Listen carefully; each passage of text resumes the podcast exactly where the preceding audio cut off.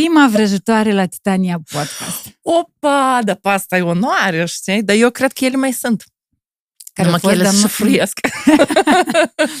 Cât de banal asta nu ar suna, da? Știu, un psiholog care se curăță cu lumânarea după ședință. Dar da, eu asta fac. Și mie asta mă ajută, mie asta îmi place. Singur oamenii pot? Da, Mai prin... bine la psiholog? Nu, de ce? Tu doar poți să-ți dai seama că e că eu într-una niorlăi. Eu Că la nu. mine, dar te e rău, că, a, că eu, că eu sunt vinovat. Eu sunt vinovat în toate acelea. Încercăm să facem niște legături, dar cum îți pare ție despre ce este asta? Întotdeauna se dă prioritate interpretării din partea persoanei, nu interpretăm noi.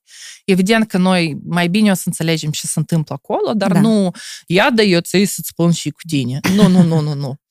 Uh, După care... Ești bolnav, marș la codru. Da, da, da, de genul, mai scurt cu tine tot e clar. da, Da. da. Pregătește praznic.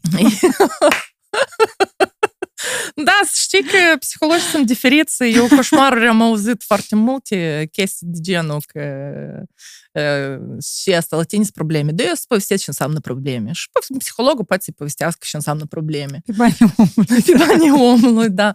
Adică noi istorii sunt foarte diferite. La mine câteodată se ridic părul în cap. Uh, unul din indicatorii traumelor de șoc uh, este mâinile și picioarele care îngheață. Când noi spunem traumă de dezvoltare, asta nu e neapărat ceva foarte, foarte strașnic, pentru că la noi, în societate, în ultima vreme, traume e la stânga și la dreapta și unde nu auzi, oi, el îmi pare că are o traumă, asta precisă despre nu știu ce traumă la dânsul. Dragi concetățeni, traume noi avem toți. Deci, nu, hai să nu uităm că ele, până la urmă, ele pe noi, într-un anumit fel, ne formează. Eu sunt așa pentru că am avut asta și asta și asta. Când în momentul în care cineva pleacă din relație sau s-a dus în deplasare, eu pe tine te scutură pur și simplu. Sau numai senzația că tu uh, să ieși din relație și să rămâi singur, asta e coșmar. Și mai bine eu în relația asta spur că te rămân, Da, numai, să nu, numai să nu pleci, pentru că altfel eu nu mă pot întâlni cu emoțiile care de acolo uh, urmează. Partener general OTP Bank. Da, asta și cu asta începem. Opa! Prima vrăjitoare la Titania Podcast. Opa! Dar pe asta e onoare, știi? Dar eu cred că ele mai sunt. Care Numai că fost, ele dar se nu- șifruiesc. Trebuie, uh, cei care ne urmăriți, încercați să ghișiți. Cine a sunt mai acelea- fost? Da, dar Nu. ești prima vrăjitoare care recunoaște. Da, asta a fost uh, greu de recunoscut, dacă sincer. Renata Bodorin, corect, uh, este numele tău de familie. Tak, uh, da. Psiholog, psihoterapeut. Uh, da, psiholo- mai degrabă psiholog corporal, psiholog mm. clinician, specializat în traumaterapie. Și vrăjitoare. Și vrăjitoare, da. Dar cum se fac ele, vrăjile astea? Când e lună plină sau când e... Hai să luăm că um, nu neapărat e legat de lună plină și nu neapărat e despre vrăj. Ok. Da, deși ce fac eu e mai mult legat de ritualuri, anumite ceremonii care se fac. Acum studiez șamanismul, care e o temă superbă, foarte interesantă și și eu pot să confirm uh, cu certitudine că psihologia foarte mult se trage din șamanism, că foarte mulți psihologi care folosesc tehnici uh, care se cheamă tehnici psihologice, ei nici nu-și dau seama că de fapt folosesc tehnici din șamanism. Dar la noi se consideră că, oi, ezoteric, asta e strașnic, strașnic, nu se Da. poate încolo de uitat, că Să asta mă e, vrăjească. asta e de la dracu, asta e de la diavol și chestii de genul ăsta, dar de fapt asta sunt învățături spirituale despre a avea un contact cu alte realități. E o lume foarte interesantă și bine că are diferite curente, depinde în ce direcție tu mergi. La mine e mai mult uh, percepția că tu lucrezi cu arhetipuri, pentru că atunci când tu lucrezi cu tot felul de zeități și zei, asta e o conexiune cu arhetipuri, care arhetipal, iarăși, Jung, uh, din punct de vedere psihologic, asta foarte mult a studiat. Deci nu-i vrăj de genul că hai să tăiem o găină neagră, Sau un clan viradă. să, nu știu ce să facem cu scurmuș și el așa. Nu, aceea se cheamă um, în rusă e derivianskая magia, dar în română, nu știu, m, cred Populară. că magie de asta populară, băbească, care este practică cu siguranță și la noi. De fapt, se consideră că Moldova uh, Ucraina, iată, părțile astea se consideră un, uh, un uh, focar de, de magie. Populară. Da. Deci ea este foarte multă, pur și simplu, cumva lumea șufruiește și despre asta nu povestește. Dar e important de povestit, ca să știm. Da, dar ea există și, și până la urmă sunt tare multe chestii tare interesante, anume lucru cu lumânările. Eu tot vreau să ajung la asta, să încep să fac lumânări cu diferite uh, intenții. Când tu pur și simplu creezi o anumită lumânare cu o anumită intenție și pe urmă persoana care o, o are, el poate să o ardă și asta îl ajută pe dânsul în rezolvarea temei respective. Și wow. aici e și despre, și despre stihii, pentru că tu, când lucrezi cu lumânarea, tu lucrezi cu stihia pământului și cu stihia focului și cu aerul și cu apa. Da? Adică e un amalgam din patru stihii care până la urmă este cu construcția lumii noastre, adică ea este peste tot. Nu, noi întotdeauna suntem în contact cu ele. Cu stihiile. Și asta, da, și asta Așa e și tare trebuie fain. să fie vreo două. Vezi, băieții la cameră s-au dus. Da, Ne-a nu, rămas stihia singuri. aerului, nu, stihia aerului este, stihia pământului e actelă, adică da, da, nu și foc, noi suntem femei focoase, așa Da, că, cu foc. Da. Dacă și nu- apă avem, da, tot Și este. vin, care tot Da, e o stihie. Da, da, da.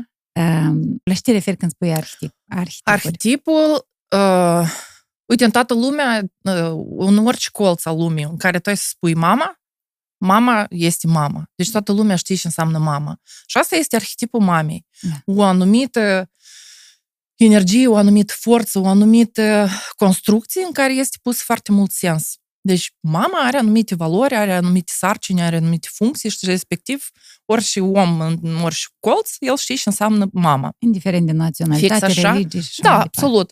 Sau fix așa putem să vorbim despre un balaur. Uh, Dacă la chineză o să fie zmeu, în altă parte o să fie altfel numit, dar până la urmă toată lumea știe ce înseamnă un balaur, ce înseamnă la cineva e cu trei capuri, la cineva uh, el zboară, la cineva face altceva, dar până la urmă uh, el la fel poate să fie un arhetip. Și inclusiv e fix aceeași cu zei. Uh, Dacă noi să ne uităm la zei și zeiță, orice zeiță este întruchiparea Marei Mame, da? Da. Deci e sunt pur și simplu niște uh, personaje care au niște mm, trăsături aparte. Dacă noi o să o luăm pe Hecata, ea e zeița care e legată de lumea, lumea de dincolo, inclusiv e și despre magie, inclusiv e și despre uh, a deschide drumurile, da? Și atunci tu poți să te adresezi la diferite uh, zeități cu un anumit scop. Da? Demetra o să fie despre altceva, Afrodita o să fie despre altceva, la Afrodita ne adresăm când vrem frumusețe, sexualitate și așa mai departe. Da? Adică, până la urmă, ele toate sunt despre Marea Mamă, care, până la, care în esență este născătoare de tot ceea ce se naște pe această lume, care cumva noi putem la asta să ne uităm din punct de vedere că înainte era matriarhat, tot a pornit de la matriarhat, când era, femeile erau venerate, bărbații erau acei care se închinau femeilor și înțelegeau uh, importanța și valoarea femeii, pentru că ea este ceea care naște, ea este ceea care poartă copilul și așa mai departe și se spune că pe vremea matriarhatului nu erau atâtea războaie și era cu totul altfel.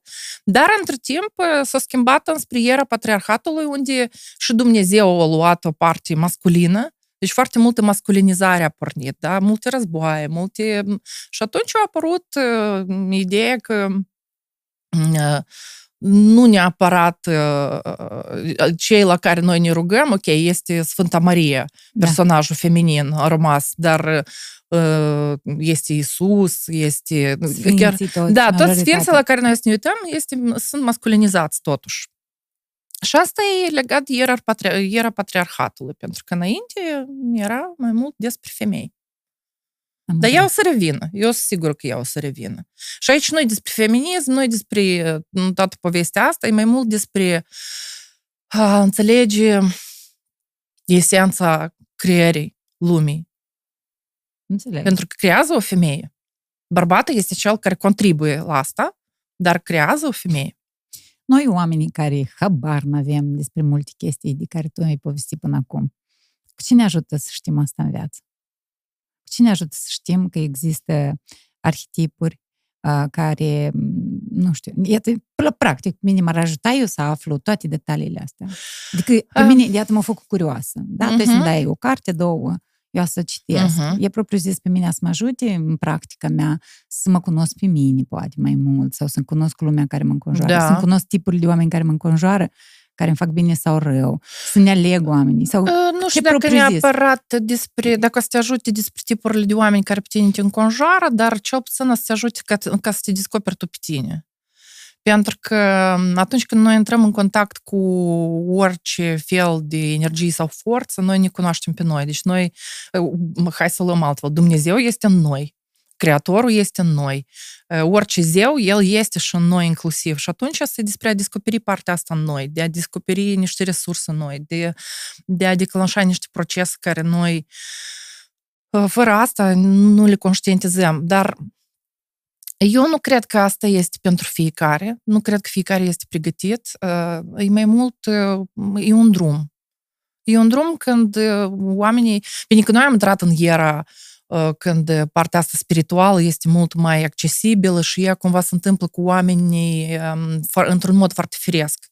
Deci nu e ceva de genul că, cum înainte e sex netul uh, și nu, nu există nimic despre magie și asta tot e uh, strașnic-strașnic, noi ajungem la tot felul de practici, tot felul de, nu, aceleași meditații, aceleași, um, nu știu, tot felul de retreat la care oamenii merg, doar ei merg acolo pentru a se cunoaște pe sine pentru a depăși un pic uh, coropșica aceea în care noi trăim și a vedea lucrurile mai departe de atât.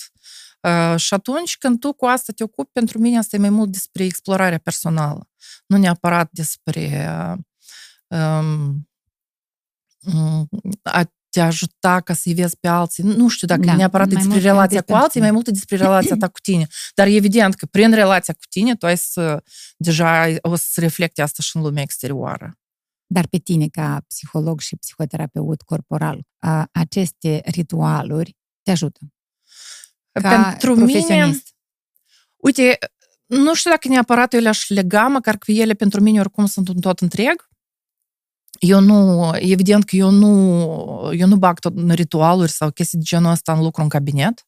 Asta sunt două lucruri separate. Ok. Dar tehnici șamanice, anumite chestii care, iarăși repet, sunt uh, uh, considerate psihologice, dar venite din șamanism, da, eu am să le folosesc. Um, pentru mine, uh, aceste ritualuri, uh, ele în primul rând sunt despre frumusețe, pentru că atunci când tu creezi altarul, asta e, uh, asta e un proces uh, extraordinar. Anume adunatul altarului, când tu aduni flori, când tu aduni darurile, este pentru pentru zeități, când tu îți creezi intenția și atunci când tu îți creezi intenția, tu ai posibilitatea să-ți pui în ordine gândurile tale, ca tu să înțelegi de unde încă uh, stau lucruri în umbră, dar care deja e în lumină, de ce eu vreau, de ce eu nu mai vreau, de ce eu vreau să mă despart, de ce eu vreau să aduc în viața mea. Și atunci asta e un lucru din asta meditativ, cu anumite intenții, care tu, uh, da, e un instrument foarte bun ca să, ca să te dezvolți. Ok, înseamnă că o să mergem, cred că ar fi așa logic, mai ales că tu ne-ai spus clar. Eu le combin, psihoterapia da. și psiho- faptul că sunt psiholog, le combin cu toate ritualurile și această activitate a ta de a fi vrăjitoare. Dar o să încercăm să le mă, mergem, să vorbim separat de dânsele. Da, Care începem? Cu Ah. activitatea la cabinet. da. Um, tu ai cabinet de psihoterapie corporală. Da, de ca, ca bază, dar oricum uh, integrez mai multe metode. Ca de exemplu. Uh, Ca bază este uh, terapia corporală. Mm, Cum am ajuns acolo, cred că mai discutăm. Uh, Art-terapie des- uh, cu desenul, lucru cu desenul și uh, lucru cu uh, um, imagini, dar uh, asta se numește simbol drama, e mai mult uh, un, un, o metodologie psihanalitică uh, care se lucrează cu vizualizări. E o tehnică foarte interesantă când tu, dacă în art-terapie noi lucrăm cu inconștientul prin uh, desen, acolo noi lucrăm cu vizualizările. Și uh, prin, uh, bine, procesul în, în felul următor. Tu uh, treci întâi printr-o tehnică de relaxare ca să putem da departe un pic gândurile și, bine, nu numai gândurile, orice persoană care vine în cabinet, el oricum are niște emoții. Pentru da. dânsul e un fel de, ce, ce, ce să-mi facă, ce, da, ce să-mi facă, ce să-mi spună, ce se întâmplă. Asta e absolut ok. Să faci relaxarea, că noi să putem să mergem în procesul ăsta mai ușor. Aici să oferă un motiv, în momentul în care tu te relaxezi, de exemplu, eu pot să-ți propun, încearcă să vizualizezi o floare. Okay. Și atunci, din procesul ăsta, floarea care o să apară, noi o să lucrăm cu floarea asta.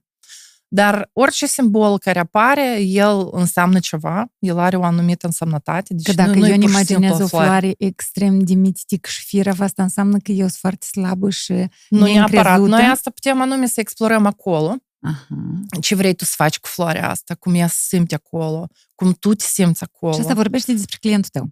Și asta vorbește despre ceea ce se întâmplă cu el în inconștientul lui. Mm-hmm. E ceea ce el, la momentul actual, nu poate să scoată la suprafața conștientului, pentru că lui asta este prea dificil. Și noi putem să ne atingem de partea asta a subconștientului, inconștientului, prin diferite simboluri, prin diferite metafore și atunci el poate să atingă, el poate să atingă de floarea asta și el poate să vadă de, de cum eu mă simt. Și acolo noi cu floarea o să explorăm și sexualitatea, și feminitatea, și uh, siguranța că, desigur, omul se simte în această lume, pentru că dacă floarea aceea stă în aer, uh, despre ce fel de împământare noi putem să vorbim, sau uneori persoanele poate să vizualizeze în general o floare care este artificială, și sau închis într-un spațiu foarte mic sau uh, sunt foarte multe variante, cum ne dă nouă imaginația, le scoate niște uh, niște istorii și pe urmă noi, deci noi în vizualizare pur și simplu urmărim, e ca un fel de vis, ideea tehnicii este că tu pur și simplu visezi și tu urmărești visul tău. După care să iasă, să iasă din această practică, noi discutăm un pic încercăm să facem niște legături, dar cum îți pare ție despre ce este asta? Întotdeauna se dă prioritate interpretării din partea persoanei, nu interpretăm noi. Evident că noi mai bine o să înțelegem ce se întâmplă acolo, dar da. nu, ia da eu ți să-ți spun și cu tine. Nu, nu, nu, nu, nu. După care... Ești bolnav, marș da, la codru. Da, da, da. da Ești bolnav. Da, de genul, mai scurc cu tine, tot e clar. da. Fă, fă da. pregătește praznic. Da, să știi că psihologii sunt diferiți. Eu coșmaruri am auzit foarte multe chestii de genul că și asta la tine sunt probleme. Da, eu să povestesc ce înseamnă probleme. Și psihologul poate să-i povestească ce înseamnă probleme. Pe banii omului. Pe banii omului, da. Adică la noi istorii sunt foarte diferite. La mine câteodată să ridic părul în cap, el și-a ridicat, dar să ridic în comentarii. și uite, după, după asta, noi, după ce vorbim un pic, el desenează a, deci cu același om da. care vine trece da. prin toate metodele. Da, da, adică da. Asta da. el, el o vizualizează, desenul. după care el desenează și desenul este următorul strat. Okay. Pentru că acolo el o să întipărească deja ceea ce cu siguranță pentru dânsul este important. Și noi o să lucrăm după asta cu desenul. Și lucrul cu desenul tot e o, e o etapă foarte interesantă. Evident că mulți oameni au rezistență de genul că, ei da, asta întâmplător eu am desenat cu culoarea asta sau... Nici nu m-am gândit. Da, copacul, dar eu pur și simplu nu pot desena și din cauza asta copacul este ieșit așa o leacă strâmb. Sau, da, da. Bine, asta este raționalizare, sunt mecanisme de apărare care care psihicul nostru... Da. da, absolut. Și atunci rolul nostru este de a-l, de a-l încuraja și de a-l accepta sau de a-l, de a-l întâlni în starea asta a lui și de a-l ajuta să vadă ceva mai mult. Dar metoda asta, care e partea faină a ei, că în momentul în care tu te atingi de aceste metafore sau de aceste simboluri, tu deja îți lucrezi anumite conflicte la nivel inconștient. Da, și a treia? Da? Deci spuneam de trei. Desenul este art-terapie. Aha, Simbol drama, ea face parte și vizualizarea și desenul. E Aha. cumva una și mai era una, așa am înțeles. Și lucru cu corpul. Și lucru cu corpul. Da. Apoi, de asta am zis. Da, lucru cu corpul e o temă foarte, foarte complexă. Eu până acum încă studiez, eu până acum încă sunt în, în instruiri și tot revin. Anumite subiecte le, le recitesc, pentru că Asta e așa un mecanism. Și, și cât de mult tu știi, ți oricum îți pare că tu nimic nu știi. Asta e cumva lege. normal Da. pentru oamenii deștepți, dar noi suntem oameni deștepți, din cât eu înțeleg. Da.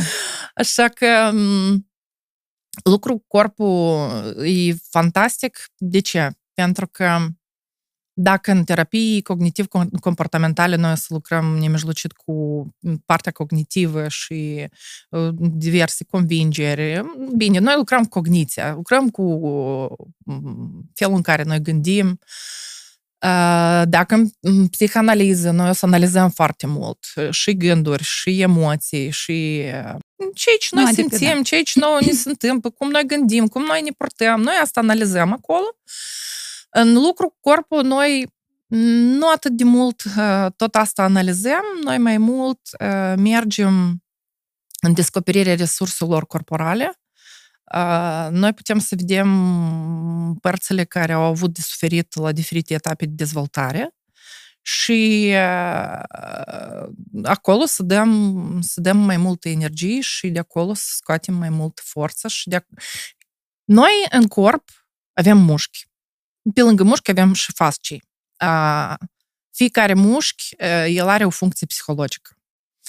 Uh, Toată ideea asta ea a fost studiată și de Reich și de Lowen și așa mai departe, dar uh, metoda prin care lucrez eu este um, a lui Elizabeth Marcher. Este o tipă din Dania, parcă, da. Mhm.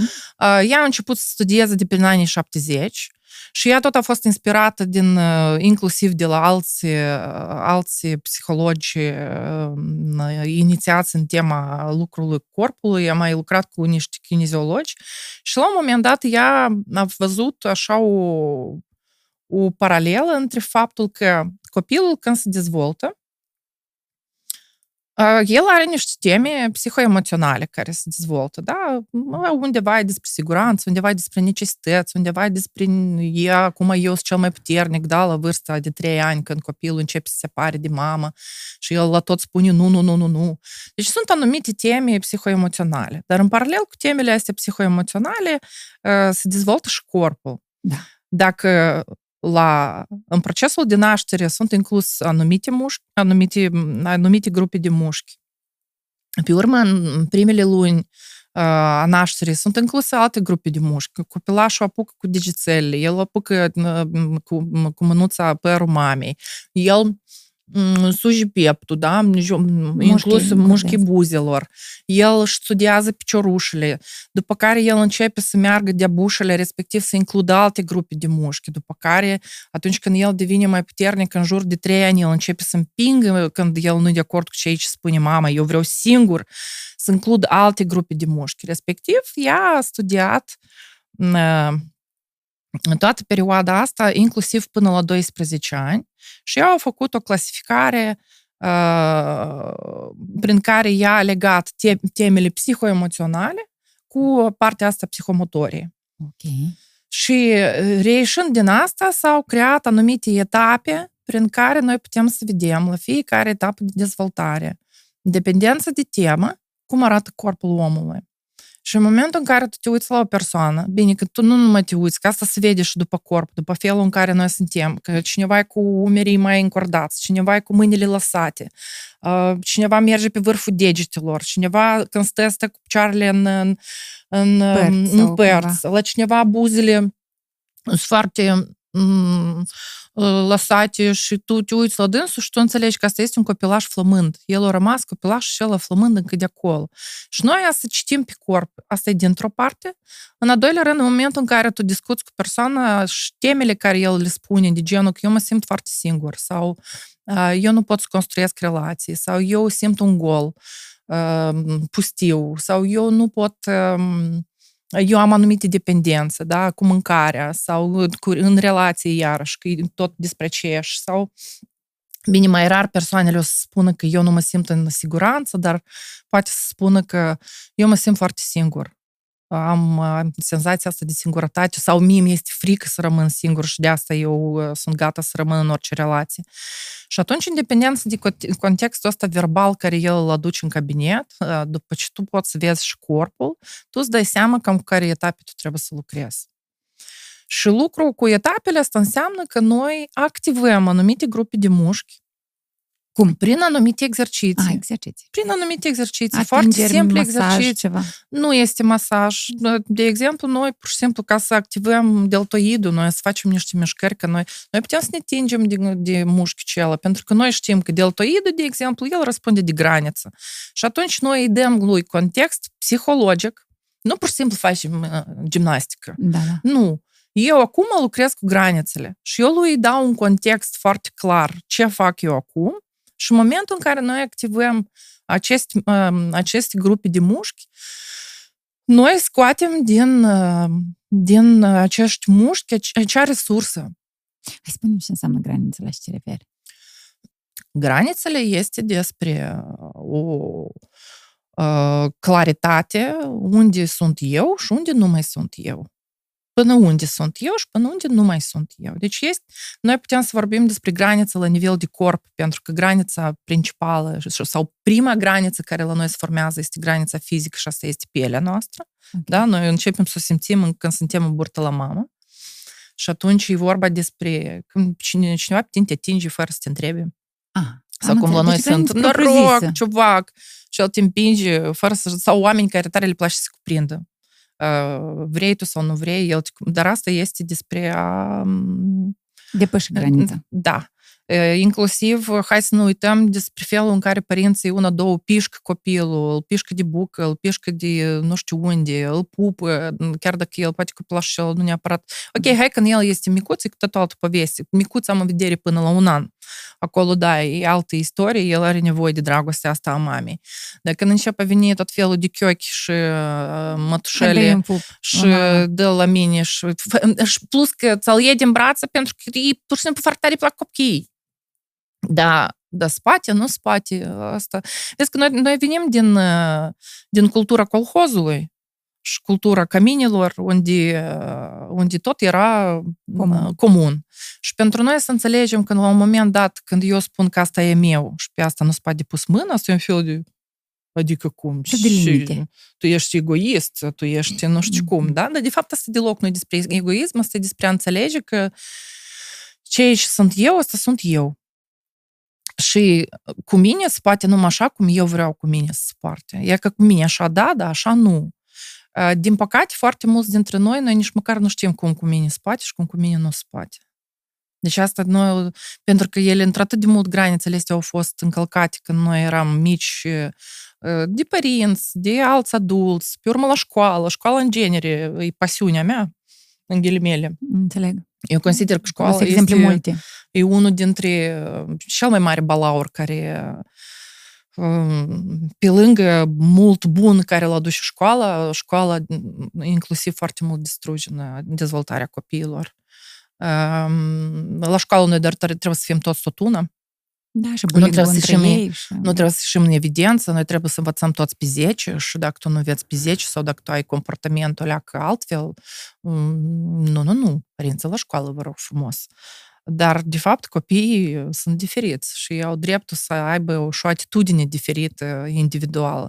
Dar noi încă suntem departe de asta. De a crea un sistem de învățământ da. care să unde ne fiecare copil, unde fiecare copil să fie acceptat așa cum este el. Noi încercăm tot în continuare să-i băgăm în niște tipare, în niște șabloane, cum trebuie să fie un elev. Da. Și... Întoarcem la omoplat? Adică oamenii ăștia care nu știu să-și creeze granița cu alții da. și nici măcar nu știu să... când ei sunt bine, ei măcar nu știu granița lor, da. oamenii ăștia au, să zicem, deltoidul, da, zona asta a, da. a spatelui, mușchii spatelui deltoizi, încordată sau slabă? Nu neapărat. Sau... Deci cu orice grupă de mușchi se întâmplă două lucruri în perioada asta de dezvoltare. În cazul în care copilul nu a avut suficiente hai să numim, nu a avut suficientă energie psihică uh, și ceea ce se întâmpla cu dânsul în momentul în care îi se încălcau granițele, sau nu neapărat despre granițe, deci chiar și în orice temă, atunci noi o să avem o reacție hipo, respectiv grupa cei de mușchi o să fie slabă. Ea, ea, ea colapsează. E de genul, ea, ea a cedat. Deci noi putem să spunem că el a cedat. Și atunci asta o să fie, iată cum spuneam, buze din astea lăsate, mâinile care... Uh, el poate să fie destul de uh, cu mâinile ok atunci când e în, uh, în mod normal, dar dacă noi să introducem tema necesităților și noi să spunem, hai, e ceva care ți îți aparține, încearcă să iei, păi mânuța o să fie cu totul altfel. Stemeleac. Da, deci când tu îi dai context, acolo mușchii poate să colapseze. Ok. Și în același timp, dacă el a avut mai multă energie, pentru că mușchii cedează când e în prima etapă de dezvoltare, da? Deci orice etapă de dezvoltare ea are o, o perioadă, să zicem, perioada necesităților, ea se începe de la o lună jumate până la un an jumate, sau de la trei luni, nu mai țin minte exact, de la trei luni până la un an jumate. Și iată dacă se întâmplă anumite dificultăți, deficiențe, dacă ele se întâmplă în prima perioadă, el o să colapseze în prima perioadă. Dacă, dacă el nu a fost antrenat. Dar noi despre antrenament aici. Când noi vorbim despre partea asta necesităților, este despre cât de bine lui necesitățile au fost satisfăcute. Okay. Uh, cât de mult el a primit dragoste din partea mamei, cât de mult el a fost cuprins, cât de mult el a fost întâmpinat în, iată, eu am nevoie de mâncare, mie nu s-a dat mâncare. Uh, eu am, am nevoie să ne schimbe scuticul, mie mi se schimbă scuticul. Eu vreau un braț, mie mă, sau eu vreau să dorm, pe mine mă leagănă, dar uh, noi nu mergem în poziția în care noi judecăm mamele, că mamele sunt of, of, of și de rău ele fac copiilor. Mamele fac așa cum ele știu. Noi și că, intenția e bună. Absolut. Fiecare mamă face din, din cum o știut. Eu mi-amintesc mie când ne-au pus copchilașul acela pe burtă și la mine era așa un fel de șap și să fac eu mai departe cu boțul ăsta. un fel de oh, oh. și noi fiecare învățăm. Dar mamele, mama poate să fie în depresie, mama poate să fie distantă pentru că ea nu știe cum să-și manifeste emoțiile și atunci ea ea e speriată de copilul acela și asta tot se transmite. Și dacă el în prima perioadă a trecut-o cu bine, dar se întâmplă anumite evenimente sau anumite chestii în a doua perioadă, atunci probabilitatea că el va fi mult mai rigid, pentru că el are deja o leacă mai multe puteri, el um, va merge în poziția în care mușchii se încordează. Okay. Și atunci noi întotdeauna să avem două poziții. Noi avem poziția de vreme unde poziția au, mușchii au colapsat și noi avem poziția târziu unde mușchii din contra s-au încordat. Și asta se vede. Și asta e regulă. Nu există excepții în mod normal. Uh, excepții sunt în nu, uite, în primul rând, dezvoltarea poate să fie una sănătoasă și atunci mușchiul să aibă o reacție normală. Deci el să nu fie nici încordat, nici, încordat, nici na, moale sau da, da, da. cedat. Și atunci asta e o poziție sănătoasă, înseamnă că perioada asta, nemijlocit perioada asta, eu a fost trecută cu brio. Mm-hmm. Și da, există oameni sănătoși. Dar... Slavă Domnului! Da. Nu până la urmă, pentru că în orice etapă de dezvoltare, oricum, undeva o structură i-au avut de suferit, da? Dar dacă au fost altele care sunt mai sănătoase, noi putem să ne bazăm pe cele care sunt mai sănătoase, să le creștem încă mai bine, ca poziția aceea unde eu au fost mai slabă, mm, să ea să aibă pe ce să baza, da. Pentru că știi cum fiecare uh, poziție din asta, în etapele astea de dezvoltare, noi le numim structuri. Uh-huh. Fiecare structură care se formează ca una evidentă, noi o numim ca mecanism de apărare. Deci asta este ceea ce pe copil l-a salvat. Ce cum el a putut să-și uh, obțină drepturile lui sau cum, el, cum a putut el să descurce. Da, unul s-a descurcat prin a ceda. Dacă el când la 8 luni începe să meargă de bușele și lui interesant, copilul e plin de interes, de curiozitate și așa mai departe și el bagă degetele în priză, bagă tot în gură, uh, și dacă el se întâlnește cu o mamă care este hiperprotectivă și el la tot pasul nu, nu, nu, nu, acolo nu, aceea nu, acolo nu, sunt două variante. Este un copil care el o să spună, nu, nu, tac, nu. Și el o cedat Okay. El își pierde interesul, el nu mai are curiozitate ce pentru că el știe de ce sens mai are pentru că asta o să fie nu. Și atunci colapsează mușchii și asta o să fie o persoană care el o să trăiască cu o imposibilitate de a înțelege și el de fapt vrea, care sunt interesele lui, o să fie foarte greu în viitor să, să viseze la anumite chestii, să înțeleagă care sunt dorințele lui. El o să trăiască cu un mm, cu un anumit gol în interior. Da? Deci orice temă care este în, în dezvoltarea copilului, ea pe urmă se vede în, în viața noastră adultă. Dar dacă copilul prima perioadă, cumva, mama, nu, nu, nu, dar copilul оказался de ăsta ca mine, de exemplu, care un fel de, ei, da, nu, nu, el din contra, mult mai, dar el o să facă asta cu, cu mai multă rigiditate, cu mai mult putere și cu mai mult protest. Uh-huh. Și atunci se formează grupa, grupa asta de mușchi încordați și acolo se pornește partea asta de rigiditate și în cazul, da, dacă noi vorbim tot despre structura asta de curiozitate, asta o să fie oameni care ei au foarte mult interes lor le interesant absolut tot. Da? Asta sunt oamenii care se apucă de foarte multe lucruri și evident că nu le duc până la urmă. Da? Asta e structura mea, de asta eu foarte bine o cunosc și eu știu cum e asta, când e absolut tot e interesant, la tine se aprinde foc ușor și el, dar tu de dus până la urmă nu neapărat să-l duci. Și asta sunt oamenii care sar de la un subiect la altul, el a început o temă, el a sărit. E, e foarte interesantă structura, dar um, anume ea, până la urmă, este ca un mecanism de apărare. Pentru că felul în care el se poartă în vârsta adultă este felul în care el poate supraviețui. Acum înțeleg um, cumva logica împărțirii traumelor uh, pe care tot o descrie okay. în uh-huh. Facebook și Instagram, uh-huh. Atunci când există traume intrauterine, în primii da, ani de viață, da. când el încă nu știe să meargă și apoi uh-huh. tot așa pe etape. Uh-huh. Iată, uh-huh. eu cum am explicat. Uh-huh. Dar hai să mai dăm niște exemple de, dacă poți, iată, tu ai dat uh, exemple de anumite slăbiciuni în viață pe care le au oamenii, uh-huh. asociate cu un anumit mușchi, da? Tu ai spus uh-huh. om, om, nu omoplatul, deltoidul, deltoidul uh-huh. cu granițele, limitele uh-huh. și uh-huh. care el nu le știe uh-huh. sau nu știe să uh-huh. le facă, uh-huh. să le uh-huh. țină. Mai sunt asociații, așa câteva, dacă poți, interesante. Uh, de exemplu? Gâtul, de exemplu. Uh, gâtul, de, gâtul e, da, gâtul, de exemplu, o să fie foarte mult despre abilitatea noastră de a ne reorienta, de a, de a putea să vedem uh, alte perspective, alte perspective și uh, Uh, în, fiecare, în fiecare mușchi sunt mai multe funcții, nu neapărat e numai una și în dependență de structura în care noi lucrăm, noi o să vedem care parte se include și care nu.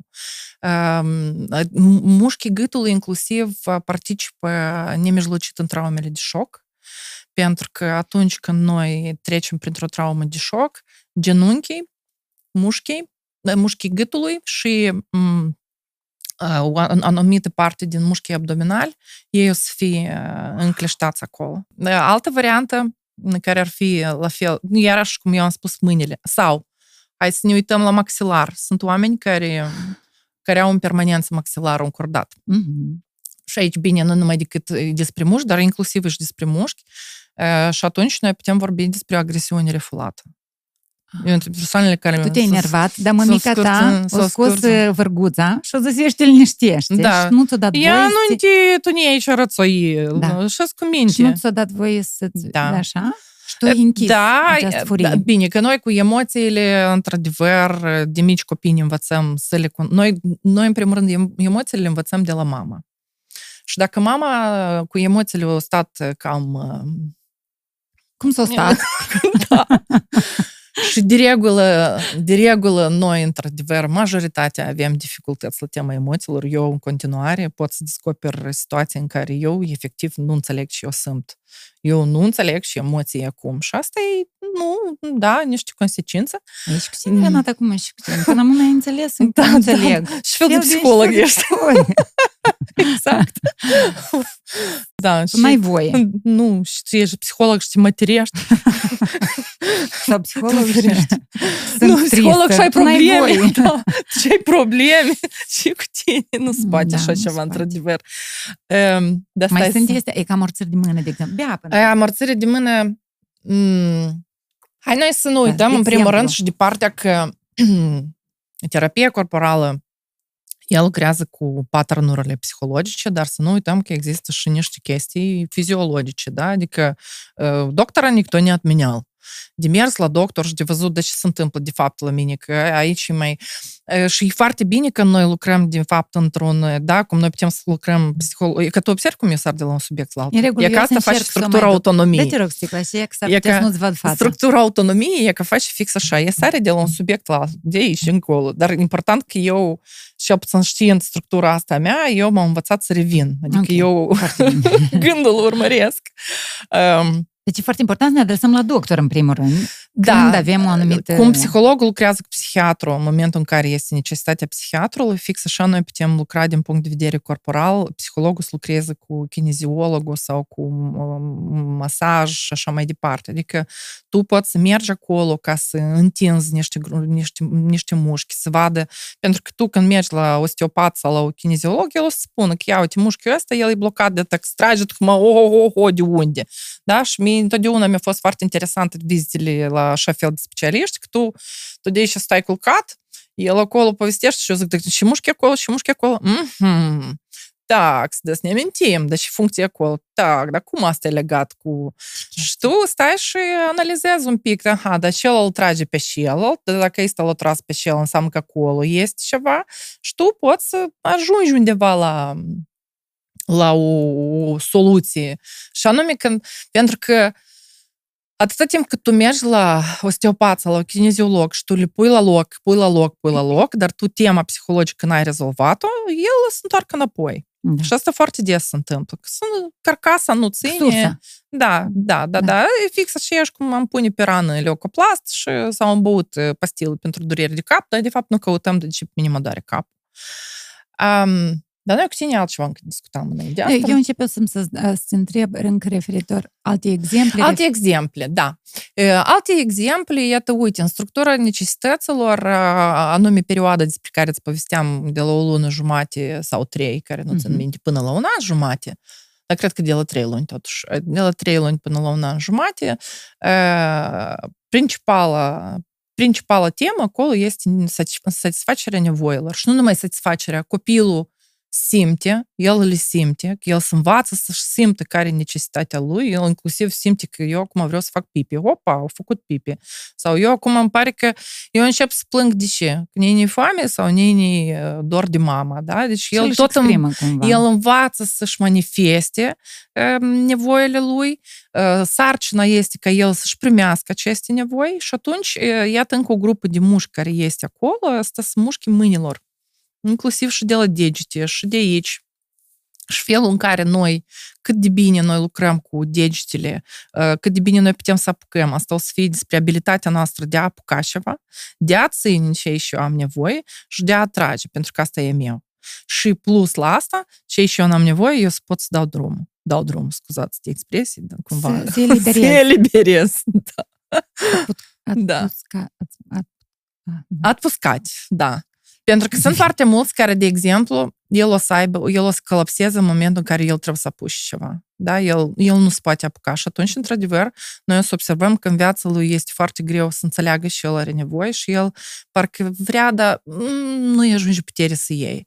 Și el... Te referi aici la propriu-zis ceva, adică un salariu mai mare să-și ceară, exact. da, să-și valorifice da, da, skill-urile da, lui. Absolut, să da, adică a, ce da, el face. Da, da, da. El nu prea poate că de acolo cumva Că nu-i ajunge, da, nu-i ajunge putere ca, ca, să, ca să ia. Sau este cineva care din contră el își facă și se ține. Și el se ține cu, din toată puterea pentru că lui e frică că el asta o să piardă. Și el se eliberează, lui îngenerează. Pentru Chiar dacă nu trebuie la scenă. Da. Și atunci, iarăși, asta despre relații din astea care eu să te țin lângă mine, pentru că altfel eu să rămân flământ. Da. Ești a mea. și în relații, și, și în, în relații, chestii materiale. Și în, da, pentru că, uh, hai să luăm altfel că uh, această, această metodă sau metodologie, ea, în toate structurile, ea este bazată pe așa o noțiune care în engleză e mutual connection, dar noi putem să o traducem ca o conexiune mutuală. Și baza ei este despre aceea că eu sunt eu cu toate ale mele și eu mă simt pe mine, necesitățile mele, interesele mele, dorințele mele, toate drepturile mele, eu le simt, tu ești cu toate drepturile tale și tu te simți pe tine și noi putem cu tine să fim într-un contact destul de profund. Uh, și atunci, în, or, în orice structură se întâmplă așa un moment când copilul pentru această legătură, el este gata să cedeze la interesele lui. Da, el să cedeze la necesitățile lui, dar numai să rămână în contact cu mama.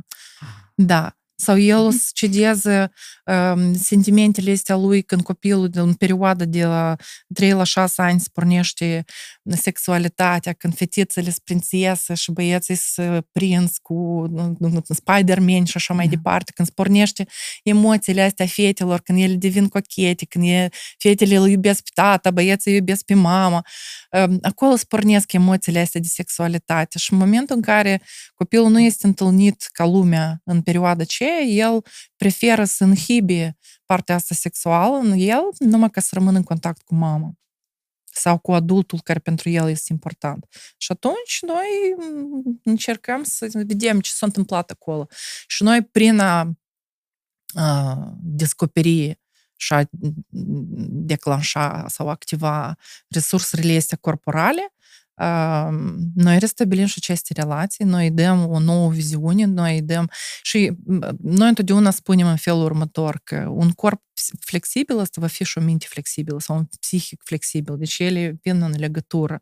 Dacă cognitiv noi lucrăm cognitiv ca să rezolvăm în capșanul nostru, aici noi lucrăm cu corp ca să atragem deja după asta capșanul, ca să apară alte idei și un fel de, hmm, ia asta e o leacă. Ești că... cer un salariu mai mare. Da, că, exact. Da, sau aș asta chiar așa și se întâmplă. Mama n-a să mă bată dacă eu să fac sex. Așa și se Chiar dacă am 30 da. de ani, mă ascund iac da. ceva. Da. Și încep să pui întrebări și îți rezolvi da. cumva încet, încet. Da, făcând exerciții, activând grupe de mușchi, numai că lumea se lenivește să le facă, dar toți care le fac au rezultate foarte bune.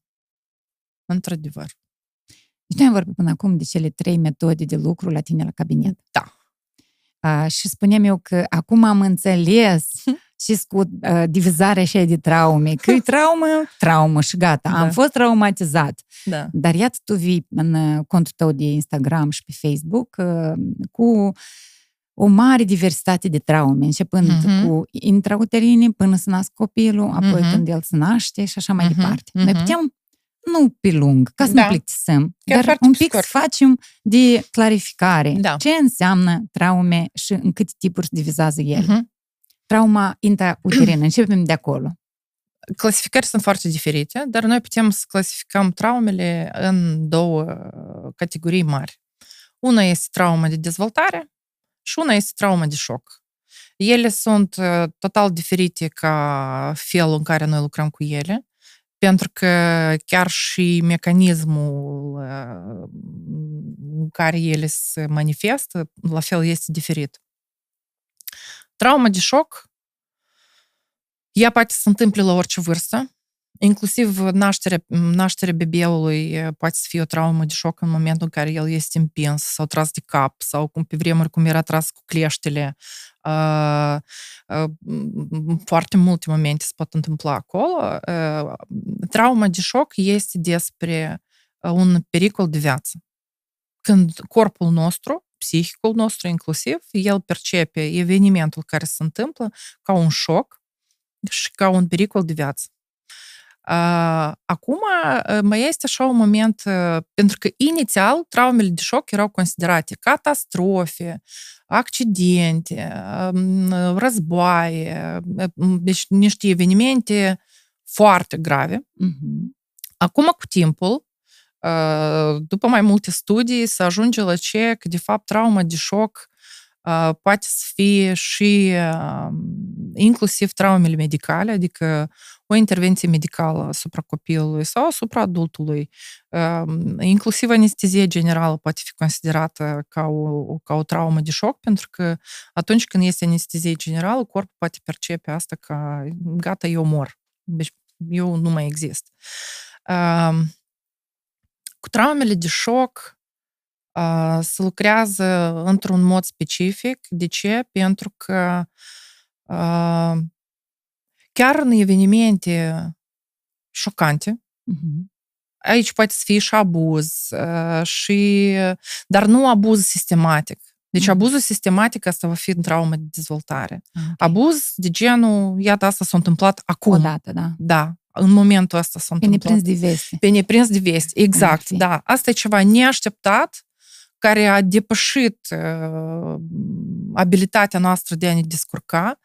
Se întâmplă disociere și în momentul în care se întâmplă cu noi trauma de șoc, sistemul nostru nervos, el uh, include simpaticul, ca el să se mobilizeze în așa fel încât, cum noi avem, da, uh, fugi, uh, uh, Luptă. lo- lo- luptă sau îngheață.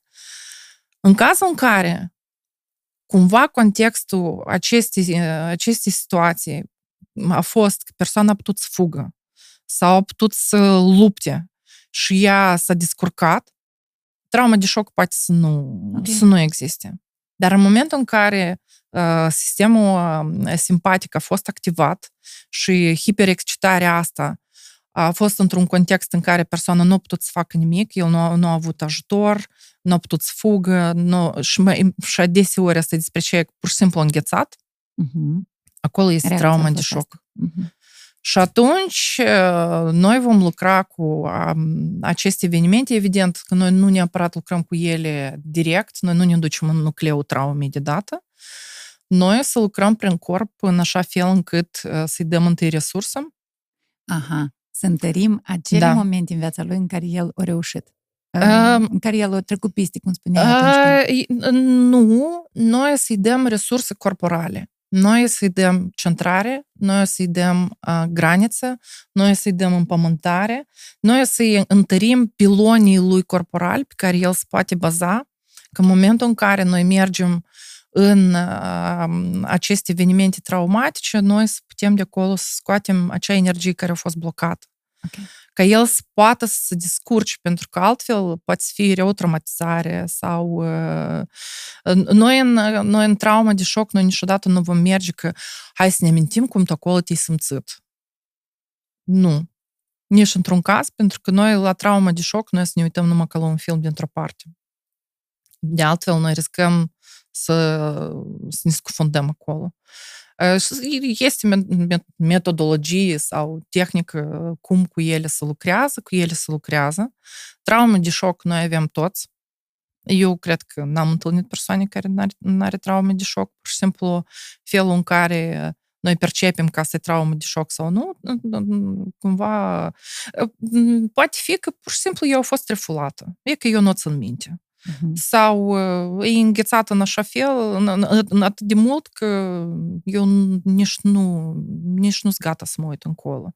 Uh, unul din indicatorii traumelor de șoc uh, este mâinile și picioarele care îngheață. Cu sau fără motiv. Și când, din punct de vedere medical, acolo tot e în regulă. Îngheață în sensul că sunt foarte reci? Da, Sau sunt îngheață. țăpenite mai mult? Îngheață. Pur și simplu îngheață. Răcite. Da. Da. Tot timpul mâinile reci. Foarte des. Da, să răcesc sau mai ales când... Ai în Uh... popor zici că să ai un bărbat frumos. da? Da? Dacă ai mâinile reci. Așa Ok. zici în popor. Ai să ai, băr- ai să ai Bărbat bărbat frumos, frumos. și îți dă o speranță, știi? Mhm.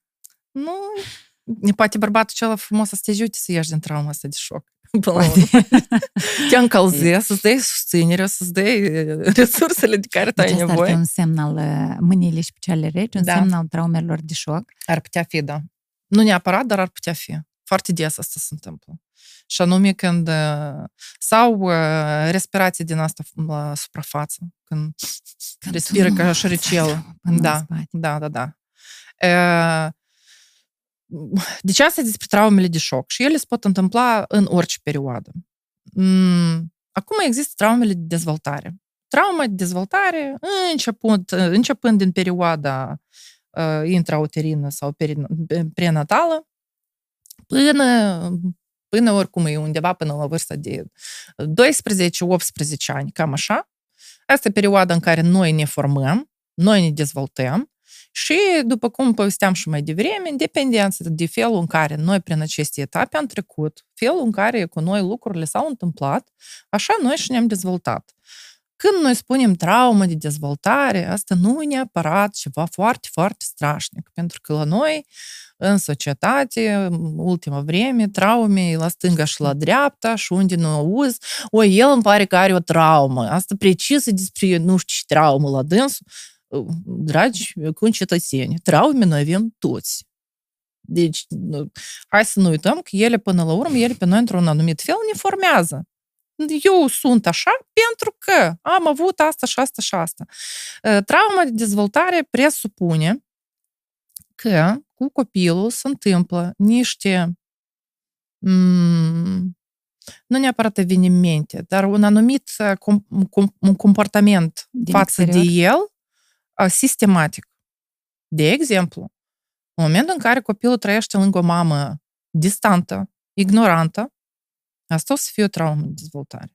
Pentru că copilul din start va crește fără această senzație de siguranță, fără un atașament bine format și atunci se va forma ori un atașament evitant, unde el întotdeauna o să evite persoanele și o să fie cumva foarte pasiv, sau se poate forma un atașament anxios, când în momentul în care cineva pleacă din relație sau s-a dus în deplasare, pe tine te scutură, pur și simplu. Sau numai senzația că tu să ieși din relație și să rămâi singur, asta e coșmar. Și mai bine eu în relația asta spur că te rămân, da, numai, să nu, numai să nu pleci, pentru că altfel eu nu mă pot întâlni cu emoțiile care de acolo urmează. Da, asta poate să fie despre mame distante, mame care sunt hiperprotective. Asta e despre ceea ce își scriam, că nu întotdeauna trauma este despre comportament Rău. negativ. Da? Adică o dragoste sufocantă, ea este la fel de periculoasă ca și o dragoste din asta care e absent. Uh, ok, în momentul în care copilul trăiește într-o familie unde există abuz de alcool sau uh, nu e o atmosferă deloc uh, faină, evident că asta va fi o traumă, o traumă de dezvoltare. Noi nu știm la care etapă neapărat ea se formează. Ea va fi diferit. Poate uh, tata cu mama au început să certe când el avea trei ani. Taman când la dânsul se forma partea asta de sexualitate, taman când se forma partea asta de eu, eu, eu. Și atunci certurile astea în familie și el fiind ignorat sau din contra încă bătut și el sau prezent la certurile uh-huh. lor, da, pe el asta într-un fel sau altul o să-l, o să-l afecteze. Și asta se întâmplă până la 12 ani, pentru că uh, etape sunt diferite și noi la fiecare etapă dezvoltăm niște drepturi. Dacă în prima parte, uh, atât, atât cât noi suntem în burta mamei, de ce există trauma prenatală? Felul în care mama a trăit uh, sarcina. Sunt copii care au vrut să fie avortați. Asta deja este o traumă. Sunt copii care mama nu, nu s-a dus la avort, dar vroia cumva să scape de el și ridica televizorul și sărea cu dânsul ca cumva să scape de copilul ăsta. Asta este o traumă. Mama nu este în cel mai bune relații cu tata copilului și atunci asta, da, asta este un stres pentru copil și asta îl afectează. Pentru că el, ce se întâmplă în prima perioadă, atunci când el este în burta mamei și în primele luni a nașterii, pentru copil se dezvoltă dreptul la viață. Dreptul la viață și senzația că această lume în care el vine este o lume safe Că el aici poate să fie în siguranță, că el aici este, este el este așteptat, dorit, iubit, pentru că nemijlocit procesul de naștere pentru copil este un proces foarte dificil. Chiar dacă pentru femeie este unul nu tare ușor, pentru copil el este încă mai greu. Și psihanaliștii, în general, numesc chestia asta că nașterea copilului este plecarea lui din rai. Pentru că în burtă el se, se, se, se află într-un rai unde el are tot ce are nevoie și în momentul în care el vine în altă lume unde aici e what? ce se întâmplă?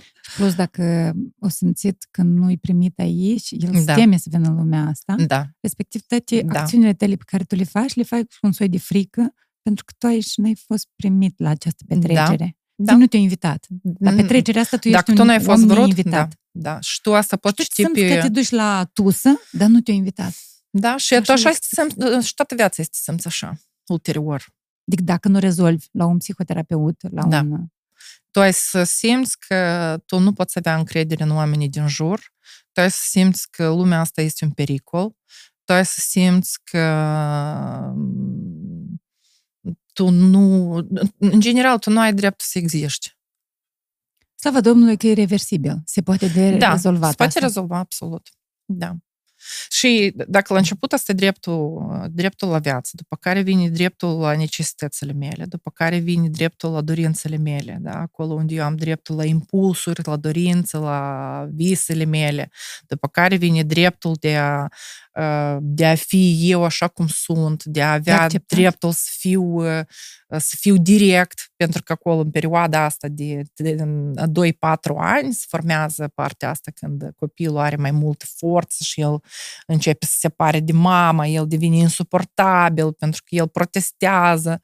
Um, Da, e o perioadă grea, dar părinții trebuie să învețe cum cu această cu perioada asta a copilului să se întâlnească cu ea atunci când el tot spune nu, face tot felul de capricii și protestează. Noi trebuie să ne învățăm cum să, cum să, să, să-i abordăm să-l întâlnim în felul în care el spune nu, pentru că, de fapt, el trece printr-o anxietate foarte puternică de separare de mama.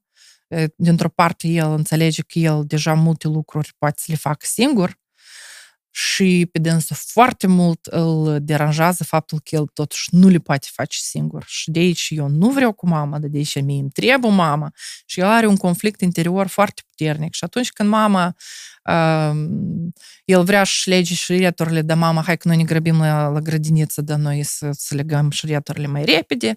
Bine, că asta e viața. Noi, noi nu judecăm pe nimeni, noi, noi facem așa asta. suntem. Am făcut Și eu, noi asta. și eu am făcut, exact. Eu cât, Ne prin, grăbim. prin câte streche ne-a dat. și tot așa pot să văd după copilașul meu toate mm, greblele mele, eu le văd, adică eu mă uit la ea și eu văd unde eu am greșit. Dar 21 de ani, welcome în cabinet la psihoterapie și... da. A, Se poate dus la psihoterapie la mama?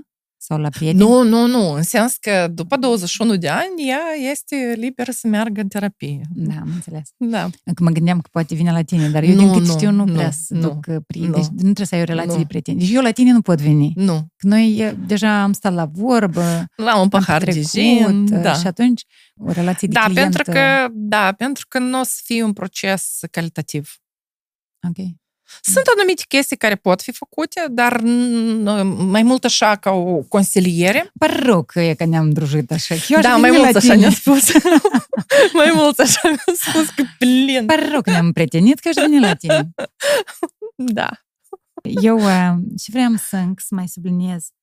Uh, există, asta e chiar și pentru mine o curiozitate, uh, există o intensitate a traumei, dacă vrei să o numesc așa, în funcție de cu cine contactează copilul. Dacă uh, comportamentul agresiv sau uh, care l-a ignorat Uh-huh. uh, vine de la mamă și dacă acest comportament ignorant sau uh, cu tonalitatea ridicată vine de la educatoare, care nu e în primul plan, ea Mhm. acasă iubită sau copilul acasă iubit, dar e că la, edu- la, uh, la grădiniță sau la școală în clasa 1 are niște colegi care nu acceptă să jo- nu, nu-l acceptă pe copil Mhm. să joace în gașca lor, dar Mhm. el, copilul vrea acolo. Uh-huh. Și atunci el face tot felul de chestii, de bomboniele, aduce mm, Mhm. sandvișuri la copii, nu mă primiți-mă, iau, Mhm. eu pot și râd, Da. eu și am și fustițe Da. frumoase sau Mhm. pantaloni noi, dar Mhm. primiți-mă în gașca voastră. Uh-huh.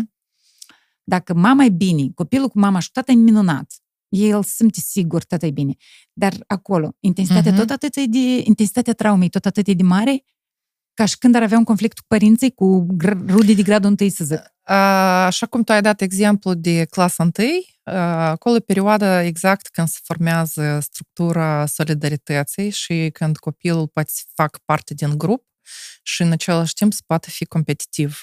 Și iată, în momentul în care, cum tu ai explicat situația asta, că el o să facă tot posibil ca să facă parte din grup și dacă el în grup nu este acceptat, pentru dânsul asta va fi o traumă. De dezvoltare. Pentru că e exact, da, de dezvoltare. Uh, pentru că e exact tema care se dezvoltă la etapa respectivă. Intensitatea va depinde mai mult pe cât de autoritar pentru el este persoana cu care el este în contact. Dacă educatoarea sau profesoara pentru el este o autoritate, sau dacă colegii de clasă pentru el sunt o autoritate sau e o temă actuală la momentul respectiv, da, asta o să fie o intensitate suficientă de suficientă. Dar poate și nu, pentru că totul depinde de sistemul nostru nervos și depinde de felul în care noi am trecut prin alte etape. Dacă Înțeles. el prin alte etape a trecut destul Ușor de bine, lui aici, da, el poate să nu fie așa de afectat, el, cum ai spus tu, el o să găsească soluții, el o să încerce, aha, da ea așa să încerc, aha, da ea așa. El o să fie, el o să includă și curiozitate și alte... alte... Și că tot ai vorbit despre superprotectivi părinți trebuie să implici în aceste... El înțelege acasă, părintele, că copilul lui, la grădiniță, are niște conflicte cu colegii lui. Da? Uh-huh. El îți mai spune, iată, mama, uh-huh. acel copil nu vrea să joace cu mine pentru că ei nu știu ce. Și el uh-huh. înțelege. Se implică mama sau nu? A, să discute cu copiii sau cu el? Copiii, cu... din câte eu știu, că nu are voie. Nu are voie și, și nu are sens, n-are da, sens. dar să vorbească copilul ce el simte, de fapt, ce se întâmplă cu Sau el. Sau să-i dai indicații și trebuie de făcut.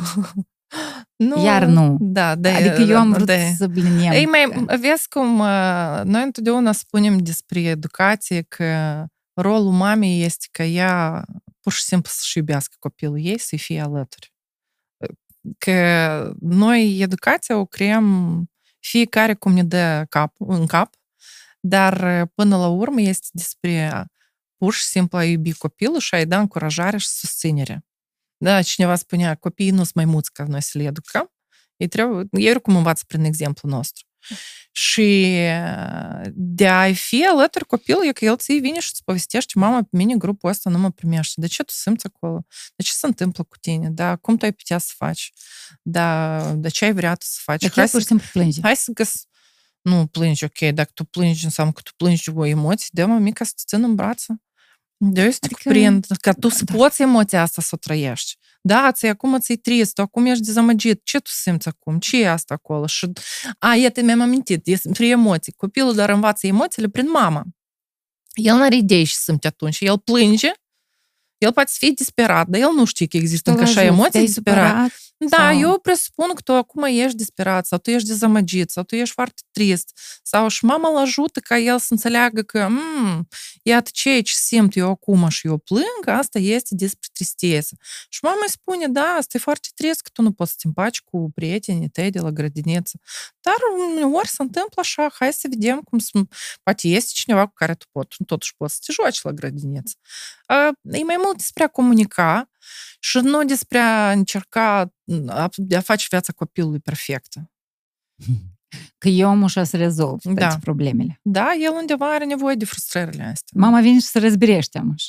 Da, da, dar nu de cum, zolața mamina, odorașa lui mama, corect, e că eu sunt mamașa de ce, care eu mai decât trebuie să rezolv.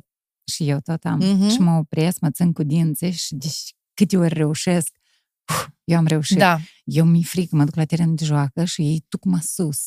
De acolo sunt de vârsta ei și eu mă țin, deși efectiv îmi țin gura să nu strâng. Eu mă dă jos, dar nu da. strâng. Da. Și e coboară zi Da, pentru că asta e frica ta. Da, asta e frica mea, E frica ta, e și acolo eu mă duc super cu bine. prieten sau cu, chiar cu taixul și îi spun, Ia și te așa, oprește-mă, oprește-mă, te rog, oprește-mă să nu zic nică. Până da. la urmă, chiar ieri, eram la un teren de joc, până la urmă oricum am scăpat. E mai grijă!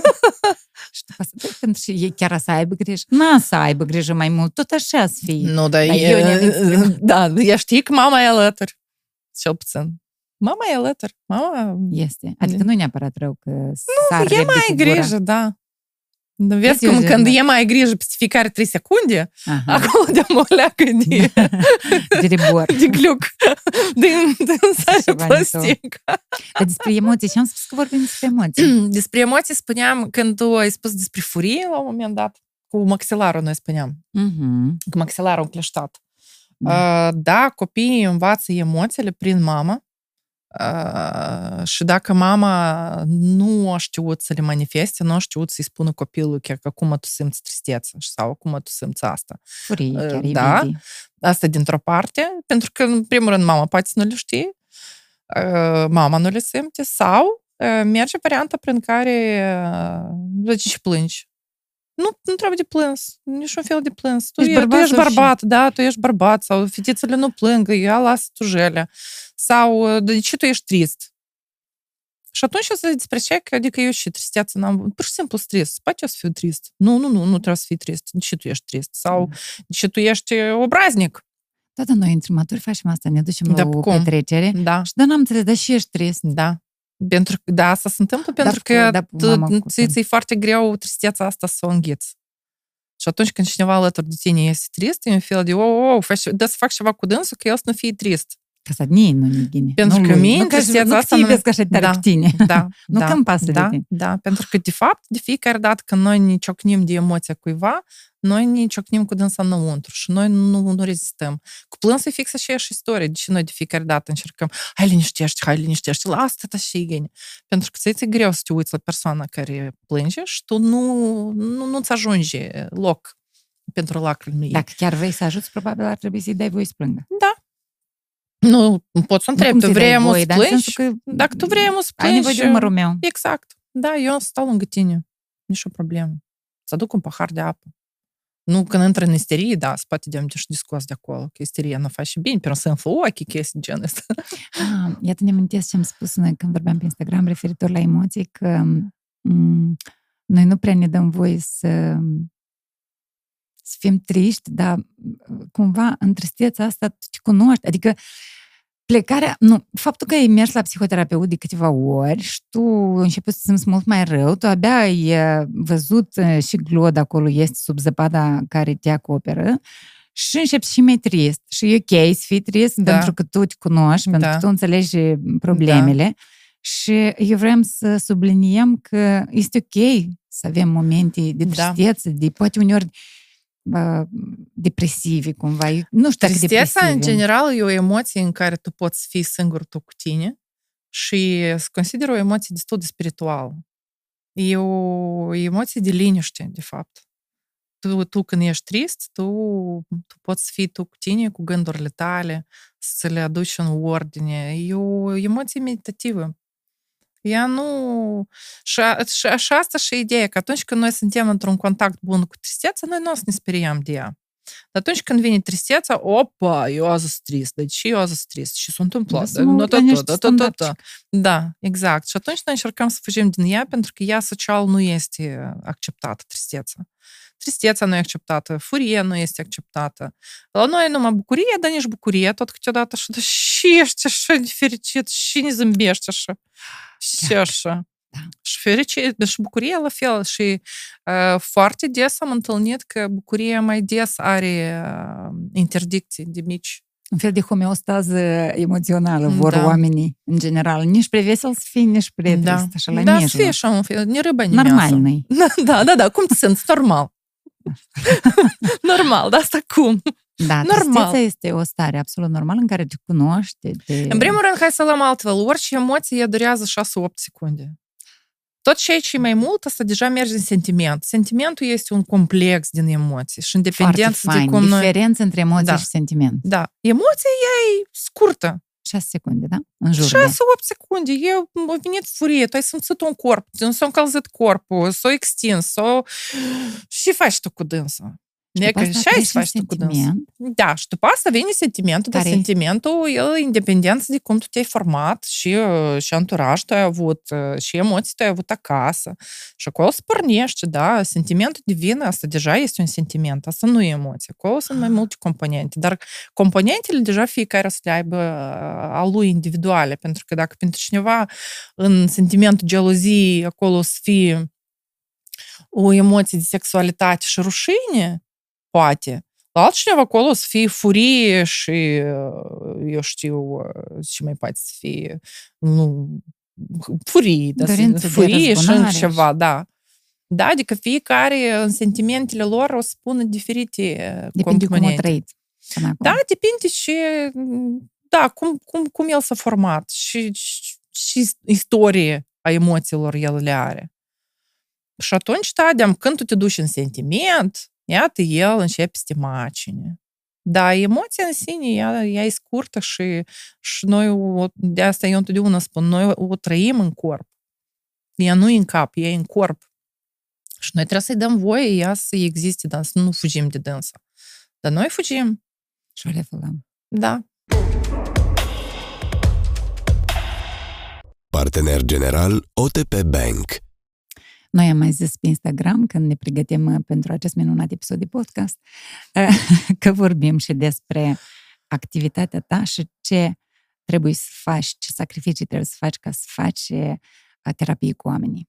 Mm-hmm. Pentru că ascultând atâtea necesități, probleme, traume de tot felul, a, n-ai cum să rămâi neinfluențat, n-ai cum să rămâi curat efectiv. Mm-hmm. Tu n-ai cum să nu empatizezi un pic cu omul la început. Mult.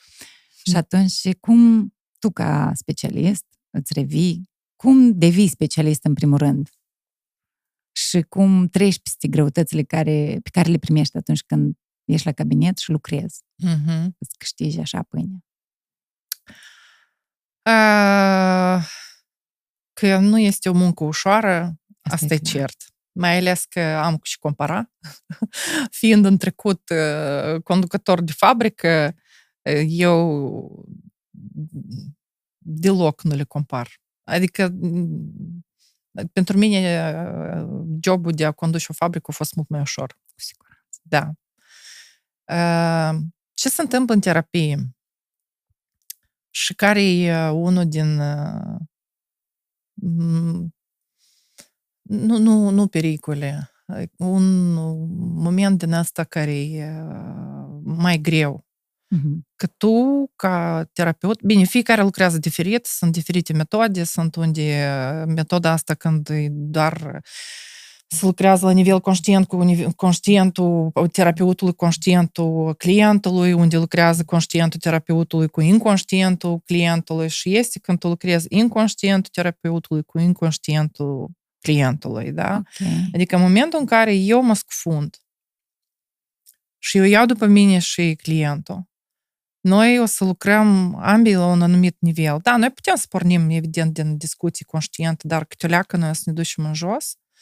A, rolul meu este să fiu recipient, iată cum mama era recipientul emoțiilor copilului.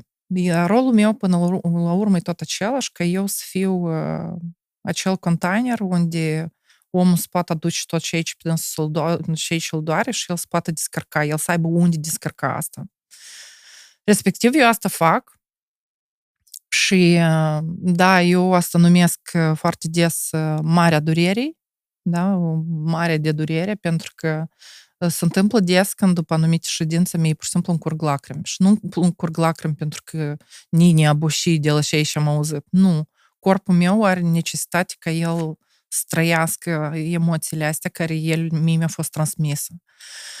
Sunt ședințe după care eu trebuie să revin câteva zile, de exemplu. Eu acum un pic am mai modificat orarul, dar eu mă strădui anumite teme, să, pentru că evident știu fiecare cât e de complex lucru și să nu pun prea mulți complicații în aceeași zi cumva să-i, să-i dispersez, da? Um, recuperarea e evidentă despre a-ți simți necesitățile, de a-ți le da, pentru că eu fiind și în structura voinței care vrea să fie întotdeauna puternică și des poate să-și ignore necesitățile, eu mă strădui să mă ascult și atunci când eu am nevoie să mă odihnesc, eu să mă odihnesc. Atunci când eu simt că e prea mult, eu chiar să iau o pauză. Evident, exerciții. Exercițiile de împământare, de centrare, balans. Eu uneori le fac și în, în, între ședințe, când am ieșit dintr-o ședință, intru în alta și eu am nevoie să scutur tot ce și a fost în ședința precedentă. Ritualurile mele, iarăși, Asta este individual în cazul tău. Da, Pentru Da, că până acum ai și eu- vorbit cumva Eu la lucrez cu general, nu? ele pentru a, a curăți spațiul meu, pentru că uneori este tare mult de curățat. Pentru că nu fiecare vine cu balaurii lui, lui și chiar dacă noi lucrăm uh, în psihoterapie, partea ener- energetică, ea oricum e prezent. Și tot felul de balauri vin, rămân în cabinet. Eu îi, îi curăț după asta. Și asta se vede foarte bine după lumânări. Cât de banal asta nu ar suna, da? Știu, un psiholog care se curăță cu lumânarea după ședință. Dar da, eu asta fac. Și mie asta mă ajută, mie asta îmi place. Da. Până trecem la șamanism, până trecem la a doua temă mare a noastră, de ce ai plecat de la uh, uzina pe care o conduceai da. și ce te determina să faci și psihoterapie? Inițial, uh, inițial eu pornisem uh, din dorința de a îmbunătăți lucrurile acolo, pentru că era o perioadă destul de dificilă, ba nu era personal, ba nu știu ce nu mai era, ba... Tu erai director la o da, fabrică. Da. Uh, Era o investiție belgiană, noi eram cumva, mama, ma, compania mamă era în Belgia, noi eram uh, compania fică din, uh, Chișinău. din Moldova. Cu uh, ceea ce făceam noi, uh, noi vopseam biciclete pentru, pentru deci top class, da? biciclete din astea super faine, sportive. Mhm. Uh, și uh, în momentul în care au apărut niște dificultăți nemijlocite în management pentru mine, eu am început să merg ba la un training cu finanțele, pe urmă altul. Și la un moment dat am nimerit uh, la o tipă din Ucraina care lucra cu cardurile metaforice și nu numai, care avea o idee foarte faină despre anumite legi, uh, legi care funcționează, sistemice, uh, și tot felul de chestii acolo noi făceam. Ce înseamnă carduri metaforice? Carduri metaforice sunt carduri cu anumite imagini care tu poți să lucrezi cu ele ca proiecție. E că tu te uiți la imagini și și tu poți să vezi diferite chestii în contextul la întrebarea cu care tu lucrezi. Da? Ok. Ele pot să fie diferite de jocuri. situații. Ei nu Da. chiar jocuri, ele se folosesc ca instrument. La, iată cum noi lucrăm cu desenul, fix așa lucrăm și cu cardurile. Ah, ok. Da? Tot e un instrument care îl folosesc. Deci, Uh, în fel de că perioada aceea era o perioadă de căutare. După Da. tu ai vrut să lași Da, uh, și iată, e- fabrica. da, intenția a fost că eu să mă ajut pe mine și să ajut fabrica, nu eu salvatoarea planetei întotdeauna. Uh, și atunci mie tot tare îmi părea că trebuie să salvez, nu știu de ce fabrica și uh, Și eu am pornit în domeniul ăsta, inițial mergeam ca participant, dar pe urmă uh, m-au atras cardurile metaforice, eu am mers și am făcut uh, niște instruiri nu, nu mai țin, prin Rostov, pe acolo Mhm. undeva plecasem. Uh, pe urmă am început să fac coaching. Deci am început să mă dezvolt, dar era din nou în contextul ca eu să pot comunica cu oamenii, ca eu să găsesc soluții, deci ca optimizare de proces pentru fabrică. Tot era pentru fabrică. La mine, nici familie nu exista, la mine e fabrică, non-stop. Da, vreo 10 ani, bine că nu în toți 10 ani au fost așa, dar ultimii 5, din păcate, au fost cam așa. Am cam trăit viața pe alături. Și la un moment dat s-au întâmplat niște evenimente nemijlocit cu partenerii belgieni, unde noi ne-am despărțit. Eu am rămas fără job și asta, pentru mine atunci asta a fost o traumă foarte serioasă, pentru că 10 ani eu am dedicat ca o nebună pentru fabrica asta și era sensul vieții. Acum îmi dau seama cât de dependentă a fost, bine, acum, mai de mult mi-am dat seama cât de dependentă era relația asta noastră. Nu, plus că eu sunt un workaholic și asta tot e o, asta e boală, asta e boală, da.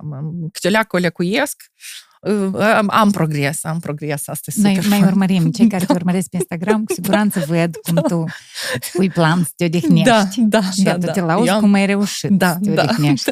Și asta e și un Eu fel am, de... da, da, pentru mine este foarte Motivant mare. pentru mulți. Da, absolut, pentru că worco- workoholismul asta e boală foarte gravă după mine. Și în momentul în care noi ne-am despărțit, uh, eu am avut un an în care eram pierdută, dar eu am continuat studiile, adică atunci am înțeles că mai nu știu încotro o să mă duc mai departe, dar eu studiile le continui. Și atunci am aplicat și la licență psihologie, master psihologie și uh, cred că într-un timp record eu am făcut și o grămadă de specializări și am absolvit și licența și masteratul. Deci, știi, aveam așa o senzație că eram așa din setată că eu efectiv la mine toate weekenduri, iarăși alt, în altă extremă m-am dus, Da, da. dar, dar eu înțelegeam că, fathăi, tu ai 40 de ani și hai, hai, hai, dai foială, că e profesie nouă. și la început a fost foarte greu pentru că mă simțeam un impostor total, pentru că și caut eu în general în cabinet și cine eu și ocazii eu pot asta să fac. Dar foarte repede mi-am dat seama că sunt la locul potrivit. Mai ales când pentru mine a fost uimitor cât de repede lista s-a umplut și cum persoana care oarecum eram la început, aveam listă de așteptare de multe luni înainte, care foarte mulți psihologi se plâng și să mai facem acolo niște tratata pe stories și să mai facem da, numai să vină ca client. Să avem clienți. Da. Dar tu aveai foarte mult de lucru și deja căzusem Da. într-un Deci pentru burnout mine este... ai este... avut într-o Da, perioadă. după asta au fost. Dar vezi că burnout-ul, eu cred că la mine burnout-ul oricum a fost pe fonul la o depresie care era de mai de mult, care se trăgea cu Dar și siguranță. psihoterapeuții tot au depresie ei și n-au și faci sau și... Uh, Eu cred că era o depresie încă de pe vremurile fabricii, care eu au fost pe fon. Și tu ai tot uh, refulat. Și eu am refulat-o și nu vreau să mă uit încolo și eu sunt pozitiv și Da. și m-a ajuns din urmă. Da, m-a De ajuns din urmă. obicei, este o regulă. E, o lea, mai târziu sau mai devreme te ajunge. Da, da, apia că m-a ajuns. și de asta în trecut eu am avut un an de pauză, care a fost uh, o, așa, o perioadă foarte uh, revelatorie din diferite puncte de vedere, pentru că am trăit sentimente foarte diferite și sentimentul de vină că am lăsat cabinetul și salvatorul și la meu sușidea cu capul de pereți că cum eu, eu, eu i-am lăsat. Da, știi cum când îți pare că fără tine, ei da, stai liniștit, tot normal cu dâns. Și, și când eu mi-am dat seama că de fapt tot normal, lumea e pe loc, nimic nu s-a întâmplat. Pământul nu s-a oprit. Da, pământul nu s-a oprit cu tine sau fără tine, lucrurile merg mai departe. Și da, a fost un an de pauză în care eu n-am lucrat, eu m-am învățat să nu lucrez, m-am, m-am învățat să, să-mi dedic timp mie, să mă ascult, să mă aud. A fost un timp foarte bine pe fonul inclusiv evenimentelor externe care se întâmplau, dar am brodat, Hai să vorbim un pic despre chestia asta, adică și-ar ajuta pe oameni să se mai relaxeze cumva, adică să-și amintească de această necesitatea lor de a și se odihni, de a se și odihni. Eu am învățat un lucru foarte clar că relaxatul, mai ales în cazul oamenilor care au o, o dificultate cu balanța asta între lucru și viața personală, relaxatul se învață. Relaxarea este un antrenament. Asta e ceva care trebuie pur și simplu învățat, pentru că dacă el nu a existat, el, el așa pur și simplu nu o să vină. Plus, dacă eu mă simt și vinovată când da. nu fac nimic. Da, exact. exact. nu doar că nu știu da. să fac. Dacă da. fac, da. atunci mă simt vinovat. Da, pentru că, cum adică, toată lumea lucrează, dar eu nu stau și nu fac nimic. Și atunci asta e despre a, a învăța respirație, de a învăța diferite tehnici de relaxare corporală inclusiv de a te învăța să simți de ce de fapt eu am nevoie acum. Eu vreau să mănânc sau eu vreau să beau un pahar de apă. Eu vreau să dorm sau poate eu vreau să ies cu cineva să mă băt la o cafea. Sau poate eu altceva vreau. Dar poate eu vreau să desenez, dar poate eu vreau să brodez, dar poate eu vreau să citesc o carte. Dar poate vreau pur și simplu să stau o zi să mă uit pe Netflix. Da? Asta e despre a ne învăța. Să ne odihnim, să ne da. relaxăm, fără să da. purtăm vina din cauza asta. Da, cuiva. pentru că este diferența între a fi lenos și a ne odihni. Sau deseori lenea e încurcată cu procrastinarea că mm. nu ne se pare că atunci când noi procrastinăm, ei cred că eu sunt lenos și n-am uh, ambiții sau n-am, uh, nu ne ajunge, nu știu, acolo voință. Ei, da, eu am o frică strașnică de ceva și tot dau să mă apuc, dar mă tem că ceva să zic mm-hmm. omul și al... Lasă mai încolo. Da, da, da. Asta da, e procrastinarea. Da, da, că, tu ai acolo da, dar vezi, deci tu vezi, tu vezi motivul, că ți-e frică. Sau frică, sau poate fi și Sau poate să fie că ți-e prea necunoscut și aici acolo. Sau și tu ești prea confuz da, poate să nu fie prioritate, dar în același timp poate să fie că tu ești așa de obosit, că tu efectiv nu ai stare să te apuci de lucrurile alea și, și de aia tu stai pe Instagram două ceasuri sau pe TikTok. Sau, da, vezi că eu nu stau, n-am TikTok, măcar copilul mi-a recomandat, zic, mama, îmi spate găsit chestii faine acolo, încearcă. Eu mai venit încă o temă până ajungi la vrăjitorie, tot o amân pentru că cireașa de pe tort. Uh, tu ai spus la un moment dat că tu ești salvatoare. Noi putem vorbi mm-hmm. despre acel triunghi, un pic așa, să-l aducem în evidență? Da. Un triunghi în care există agresorul, salvatorul și da. uh, victima. Da. Ni tare îmi place de cel... Da, Cartman. Da. Mm-hmm. Și vreau să aportăm subiectul ăsta da. un pic. Uh, deci există trei. Da, trei.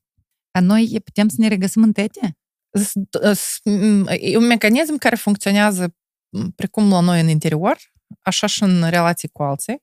De exemplu, în interiorul nostru, la un moment dat, ești victima, după care tu, tot tu în interior să găsești salvatorul tău interior care spune, hai, lasă, lasă, dă să scot din asta. După care salvatorul îi reușește sau nu îi reușește, dar se include agresorul care spune că știi ceva, ia termină tu la la asta și nu știu ce, și tu în interior joci jocul ăsta în continuu. Mai ales dacă mai este încă și un context, respectiv tu acolo să alergi dintr-o poziție în alta, e probabil o anumită poziție îți place mai tare. Poate fi că să joacă agresorul cu victima. Niorla pe urmă mă biciuiesc, niorla mă biciuiesc, niorla mă biciuiesc, da? Sau poate fi salvatorul cu victima. Niorla e hai lasă, lasă, niorla e hai lasă, lasă, da? Adică poate fi așa. Acum, când noi ne uităm în context extern, da, întotdeauna când este o victimă, întotdeauna să apară un agresor. Și atunci când eu mă victimizez pe жизни, din păcate, undeva din exterior, acest agresor el o să apară. Că el o să fie din poziția unor oameni apropiați sau nu neapărat cunoscuți, dar el oricum o să apară. Eu am impresia că el nu apare, dar noi îl găsim. Da, și așa se poate lasă de uitat. trebuiește, da, știi? da, da. Și, și asta pe noi ne bagă încă mai tare în poziția asta de victimă, da. pentru că ea ca eu s-a agresat. Uh, și da, o să apară eventual și un salvator care o să încerci să salveze. Vezi cum se poate întâmpla, de exemplu, tu joci jocul ăsta de victimă în interior tralala în interior, este altcineva care joacă fix același joc la dânsul în interior și voi v-ați întâlnit și, și vă jucați în relații, de exemplu, amu eu victima, el e agresorul, amu el e victima, amu eu salvatorul, pentru că sunt foarte multe relații uh, uh, între bărbat și femeie care funcționează, sau ok, între parteneri care funcționează anume așa, că ei se joacă dintr-o poziție în alta, dintr-o poziție în alta, dintr-o e poziție okay, în alta. Cât e ok, că se mai schimbă din poziție, adică nu... Nu știu, da, e o varietate de poziții poziții sexuale, da? Adică, da, dacă lor le plac aceste poziții, de ce nu? Știi cum? Eu întotdeauna spun că noi putem, dintr-o parte, să ne uităm la anumiți oameni și să vedem că el trăiește greșit. Da. Dar dacă lui îi este bine, treaba lui cum el trăiește. Pentru că ajutorul pe care nimeni nu ți-l cere, Absolut. nu trebuie să-l dai. Da. Pentru că noi avem mania asta că de obțin să te învăț cum, străiești. cum străiești și aici e despre lăsați oamenii în pace să trăiască așa cum vor ei. Și când în cazul în care când îți cere ajutorul, da. probabil. Sau, bine, hai să spunem că nu întotdeauna persoana o să ceară ajutorul pentru că poate să nu poată. Da. Tu poți să vii să-i propui, să spui că, uite, eu aș putea să te ajut. Ai nevoie? Și o să spun, are nevoie sau nu are nevoie. Da? Adică nu întotdeauna e numai despre cerut. Tu poți propui, dar nu că eu am să vin și am să spun cum trebuie. Nu, nică nu trebuie. Da. Și da, acest joc, el e destul de interesant și captivant. O fugăreală de asta dintr-o... Nu, ca coșul cu găină, poate. Găina care spune stai să ne fug prea repede că să mă ajungă. Am spus gluma asta într-un episod de podcast și am primit atâta hate. Că, tipo, cât de... Tania, tu ești așa de inteligent și îți permiți să faci glume despre găină. Să mă scuzați, vă rog. Am făcut-o da, și eu.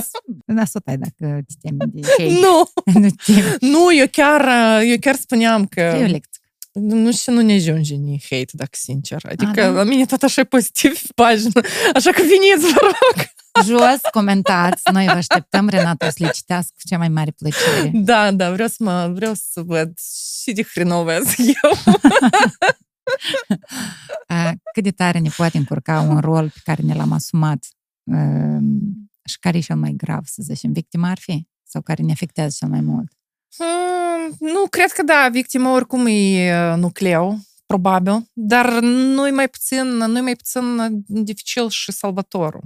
Precum tu ai fost. Da, cumva cea da, care a adică adică vrut eu să cred că salveze fiecare în din detrimentul ele, tău. ele, fiecare din ele au, uh, au greutățile sale, știi, dar uh, cu cât mai repede noi ieșim din poziția asta și de salvator, și de victimă, uh, atunci nici agresorul nu o să fie necesar. Că agresorul, el apare cumva ca o, ca o consecință. El, el de, de unul singur, el nu există. El are nevoie de victimă. Altfel n-a să fie Da. agresor. Da, da, Deci, important ar fi să identificăm un rol în care ne-am aflat. da. Și, după ce l-am identificat, De încercat de acolo de ieșit. singur oamenii pot? Da, Mai prin... bine la psiholog? Nu, de ce? Tu doar poți să-ți dai seama că, e că eu într-una niorlăi. Eu Că la nu. mine, dar e rău, că, a, că eu, că eu sunt vinovat. E că chestia asta ador. Eu sunt vinovat în tăcelea. Da, e Eu ca- în tătă sunt vinovat. Și asta eu sunt vinovat. Și așa eu sunt vinovat. Mai da, nu te-ai săturat să duci asta în spate, dar poate ți ajunge. Nu, pur și simplu, te-ai sculat, te-ai scuturat și ai spus că, băi, eu de azi asta nu mai fac. Hai să ne uităm la fapte. Eu chiar sunt vinovat în asta sau nu? Obiectiv. Hai, obiectiv să ne Pentru că tu, uităm. de Ieși fapt, o e o leacă din manipulare. cercul ăsta. Încerc... Nu, da, dar cum? Tu vrei Victimele atenție. sunt foarte buni manipulatori. Ei vor atenție și ei... Da, hai, nu ei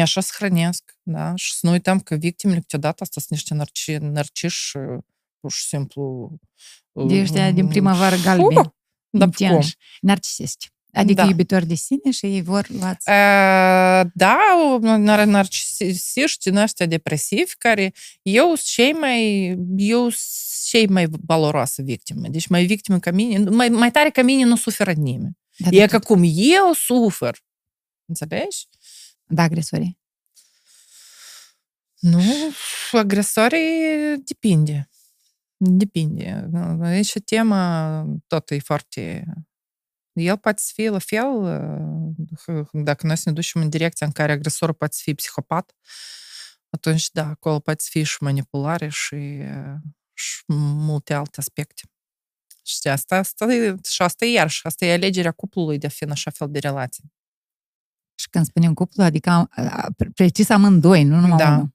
Nu da, femeia alege să fie în așa o relație. Că de ce, că cum, că e ușor, că nu e ușor, asta e altă. Și bărbatul alege să fie în așa o relație. Eu întotdeauna, eu, sau întotdeauna, sau des, uh, eu spun că atunci când noi vorbim despre abuzul în familie, uh, evident că se dedic foarte mult timp uh, femeilor, uh, dar eu aș vrea să fie dedicat timp în societate și bărbaților, deși bărbații îl fac lucrul ăsta. Pentru că eu nu cred că eu am mai puțin nevoie de ajutor. Uh, un bărbat uh, împlinit, fericit uh, și care a crescut în familie bună, el asta nu o să facă. Și atunci eu cred că de ambele părți este nevoie de ajutor. Da, evident, toate m, organizațiile astea sociale care lucrează cu a a ajuta femeile, pentru că în mare parte asta sunt femei și ele trec prin situații extrem de uh, grave și neplăcute, da, dar eu aș vrea ca, ca și suport să fie și uh, la nivelul bărbaților și asta nu neapărat în uh, maturitate, dar să se facă din școală. Pentru că noi în școală învățăm o grămadă de matematică, istorie, geografie și nu știu ce, dar acum noi să ne purtăm în viață și abilitățile de bază să le dezvoltăm și efectiv să ne învățăm să ne cunoaștem pe noi, noi asta acolo nu facem. Și eu cred că asta e o foarte mare lacună la școală. Și dezvoltarea personală care până la urmă este transformă încă într-o lecție de matematică. Da. Apoi, pentru ce noi mai numim dezvoltare personală? Ca să stai bif în catalogul și ăla că noi am făcut-o? Nu. Hai să fim serioși. Nu. nu. Dar dacă asta nu se schimbă la nivel instituțional, noi putem ca părinți să facem asta. Acest rol Da, să ok, suplinim cât de cât Da, cu copiii noștri Părinții care... conștienți, da, dar sunt familii în care cresc copii într-un anturaj absolut nefavorabil. Și acolo sunt familii cu risc. El, din start, risc să crească un agresor. bărbat uh, nu foarte stabil emoțional. Și atunci noi cu ei trebuie să lucrăm. Într-un anumit, într-un anumit fel sau altul. Dar noi, nu, ok, asta se lucrează, eu cred că la nivel de stat, prin anumite programe, prin anumite proiecte. Dar asta era ideea, că eu consider că să, să... Adică eu n-am prea auzit proiecte unde se lucrează cu bărbații. Mai mult se lucrează cu femeile. E, e clar de ce cu femeile, Da, dar pentru că, în primul nu mi-e rând- clar de ce nu și cu bărbații sau cu băieții, Pentru tinerii. că ei eh, resping. Ei eh, sunt catalogați drept agresori, Ah, ceea ce fac ceva penal.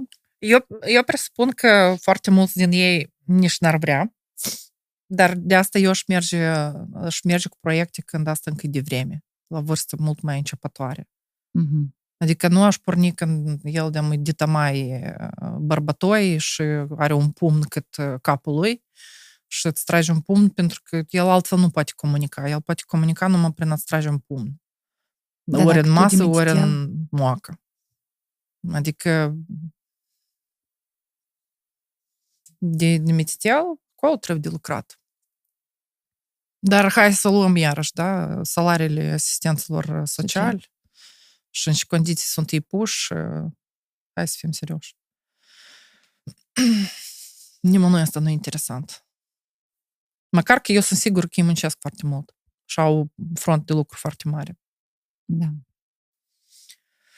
Ai mai spus ceva și am vrut să vorbesc, dar nu știu ce. Vrem minciună. Da, că da, precis. Trecem la vrăjitorie, la cireașa de pe tort. Iară? Da. Când s-a început? Păi am spus că ajungem și la cireașa de pe Nu, tort. hai, hai. Cireașa de pe tort, vrăjitorie. Te-a ajutat vreodată? Ți-a ghișit vreodată vi- viitorul? Oi, cred că din astea am făcut când eram mai tinerică și ne era interesant ce să fie. Și am mai, pu- am, fost, am mai fost la vreo două babe când eram mai tin- tânără, tânără Și eram. ți-au zis drept? Știi cum se zice în popor? Ți-au Mai, zis drept? nu mi-ai amintesc, dar îmi pare că mai fost ceva chestii care uh, fusese așa uh, cu sens. Mhm. Dar cumva, pe urmă, am zis că nu, nu e tema mea. Bine că nici eu nu fac chestii din astea, adică pentru mine uh, a prezice viitorul sau chestii genul ăsta nu, nu e tema mea. Nu are rost. Da, nu mă interesează. Scopul la ritualurile pe care tu le faci și câteodată chiar și postezi pe internet? Da, uneori, da. A, care? Uh, Scopul care le fac sau scopul, Scopul- care postez? Nu, nu, nu. Scopul ritualurilor pe care le faci, nu. Care postezi că evident asta e despre tine și Eu tu... le fac pentru că ele sunt foarte frumoase. Pentru mine asta e o...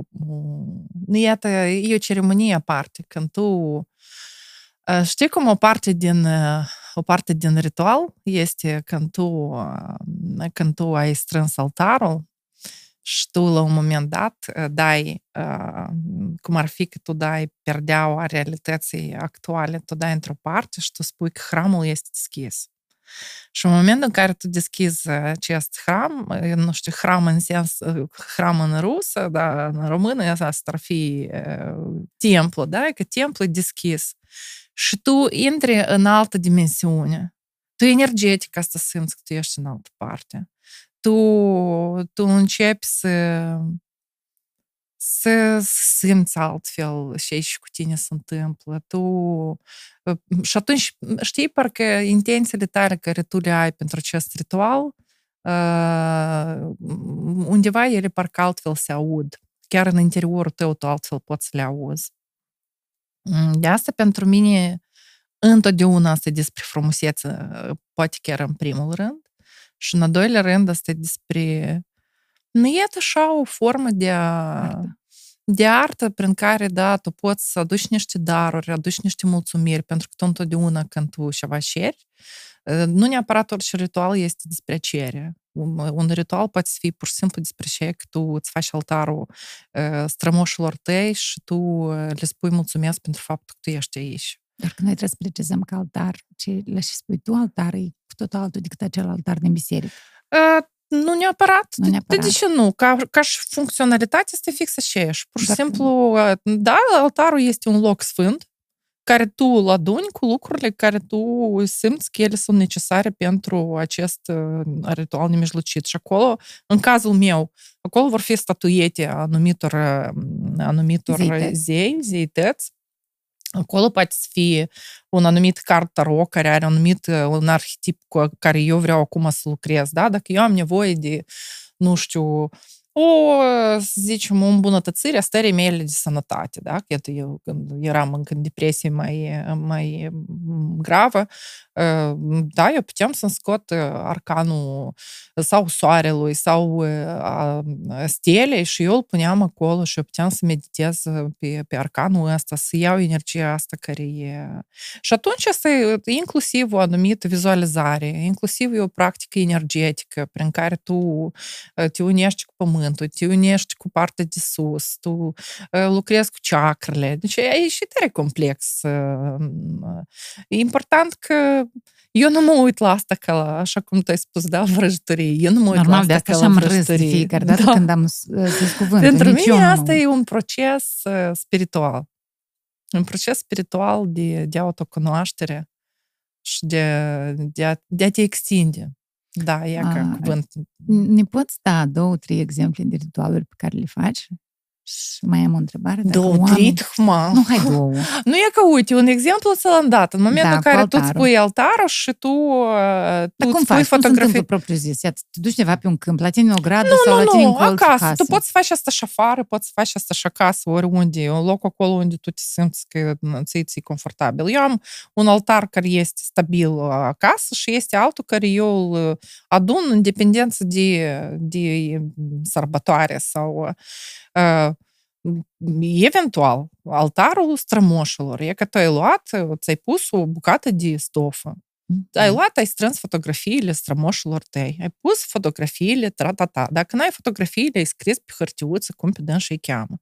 Ți-ai pus o lumânărică, vrei de la biserică, vrei nu de la biserică, vrei de ce culoare vrei, nu, poate să fie albă, poate să fie roșie, da, aici Ok. nu neapărat contează.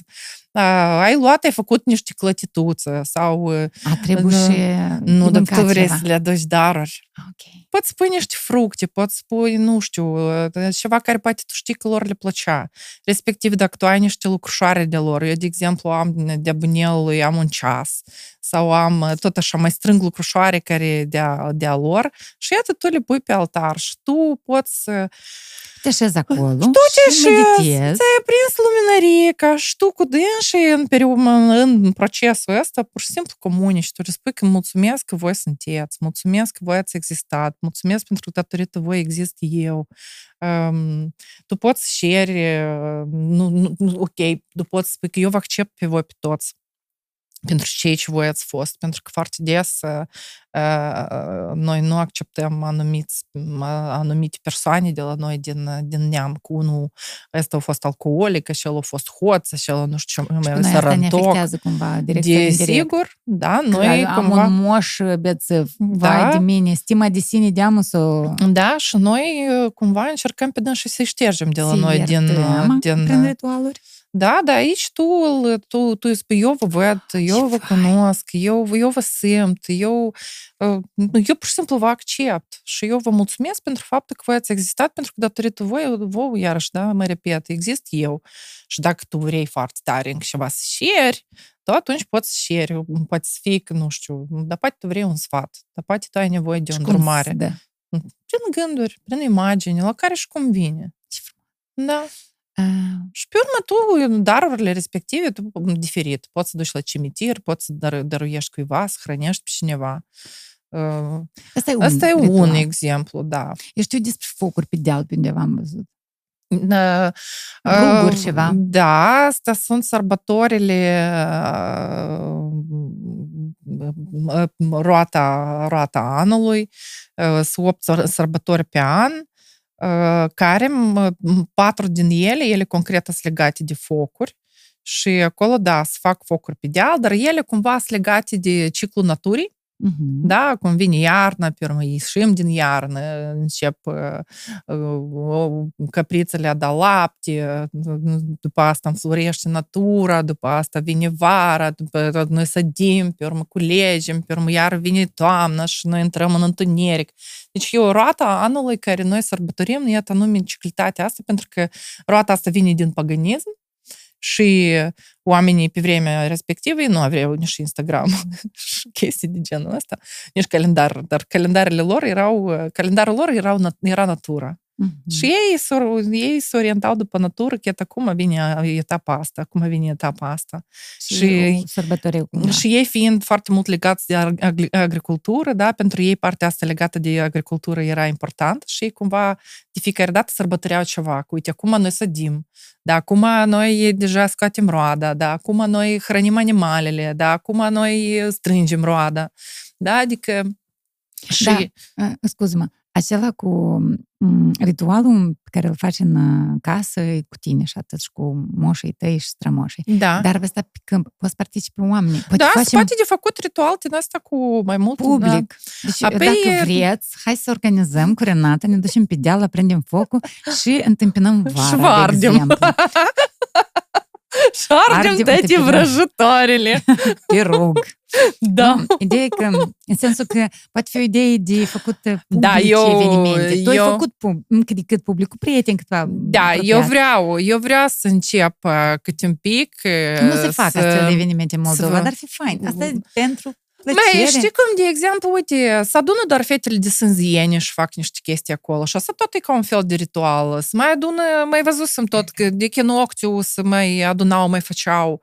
Uh, am ideea asta mai de demult, că aș vrea să pornesc așa ca un fel de ritualuri din astea, de inclusiv festival, cum ar E, fi, ca să fie clar înțeles. Nu, Nu e eu festival. nu l-aș face așa, așa de mare, pentru că Oamenii totuși trebuie e să nevoie cunoască? de o anumită intimitate. Nu, Ok. Nu. Adică eu dacă aș face ritualuri mai mult de, nu știu, 11-12 oameni n-aș aduna. Ah, ok, că eu mă gândeam la mai mult, Mm-mm. gen când am festivaluri. Mm-mm. Se poate de făcut de, de genul ăsta, când ardem ruguri, sărim Da, peste și dânsele, ho, ho, ho, ho, pentru dansăm.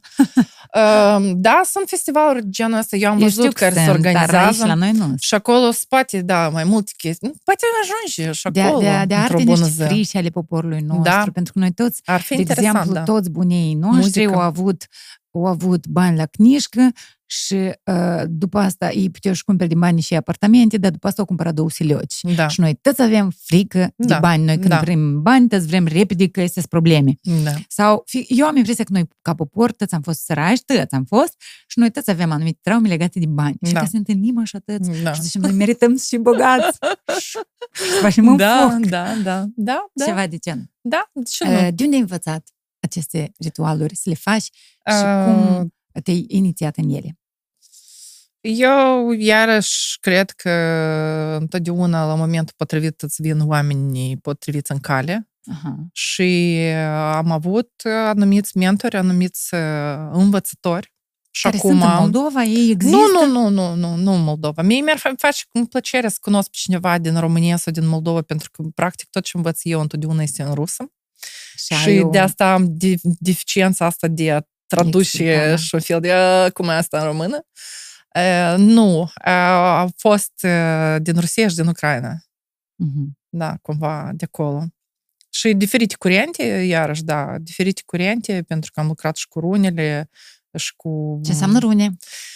Eu Oi. mai prind câte un cuvânt și habar n-am de ce vorbești. Mai, asta e mai, mai, mai, mai dificil pentru mine să explic, pentru că eu nu neapărat sunt așa de mm, inițiat în ele, dar uh, runele sunt similare cu cardurile tarot, dacă ele, dacă tarot are mesajul prin desen, Ok.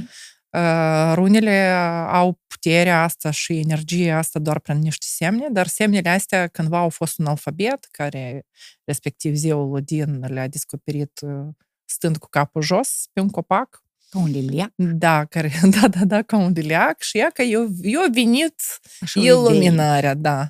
Și uh, ele vin din cultura scandinavică nordică uh, și să fiecare rună e ca un univers.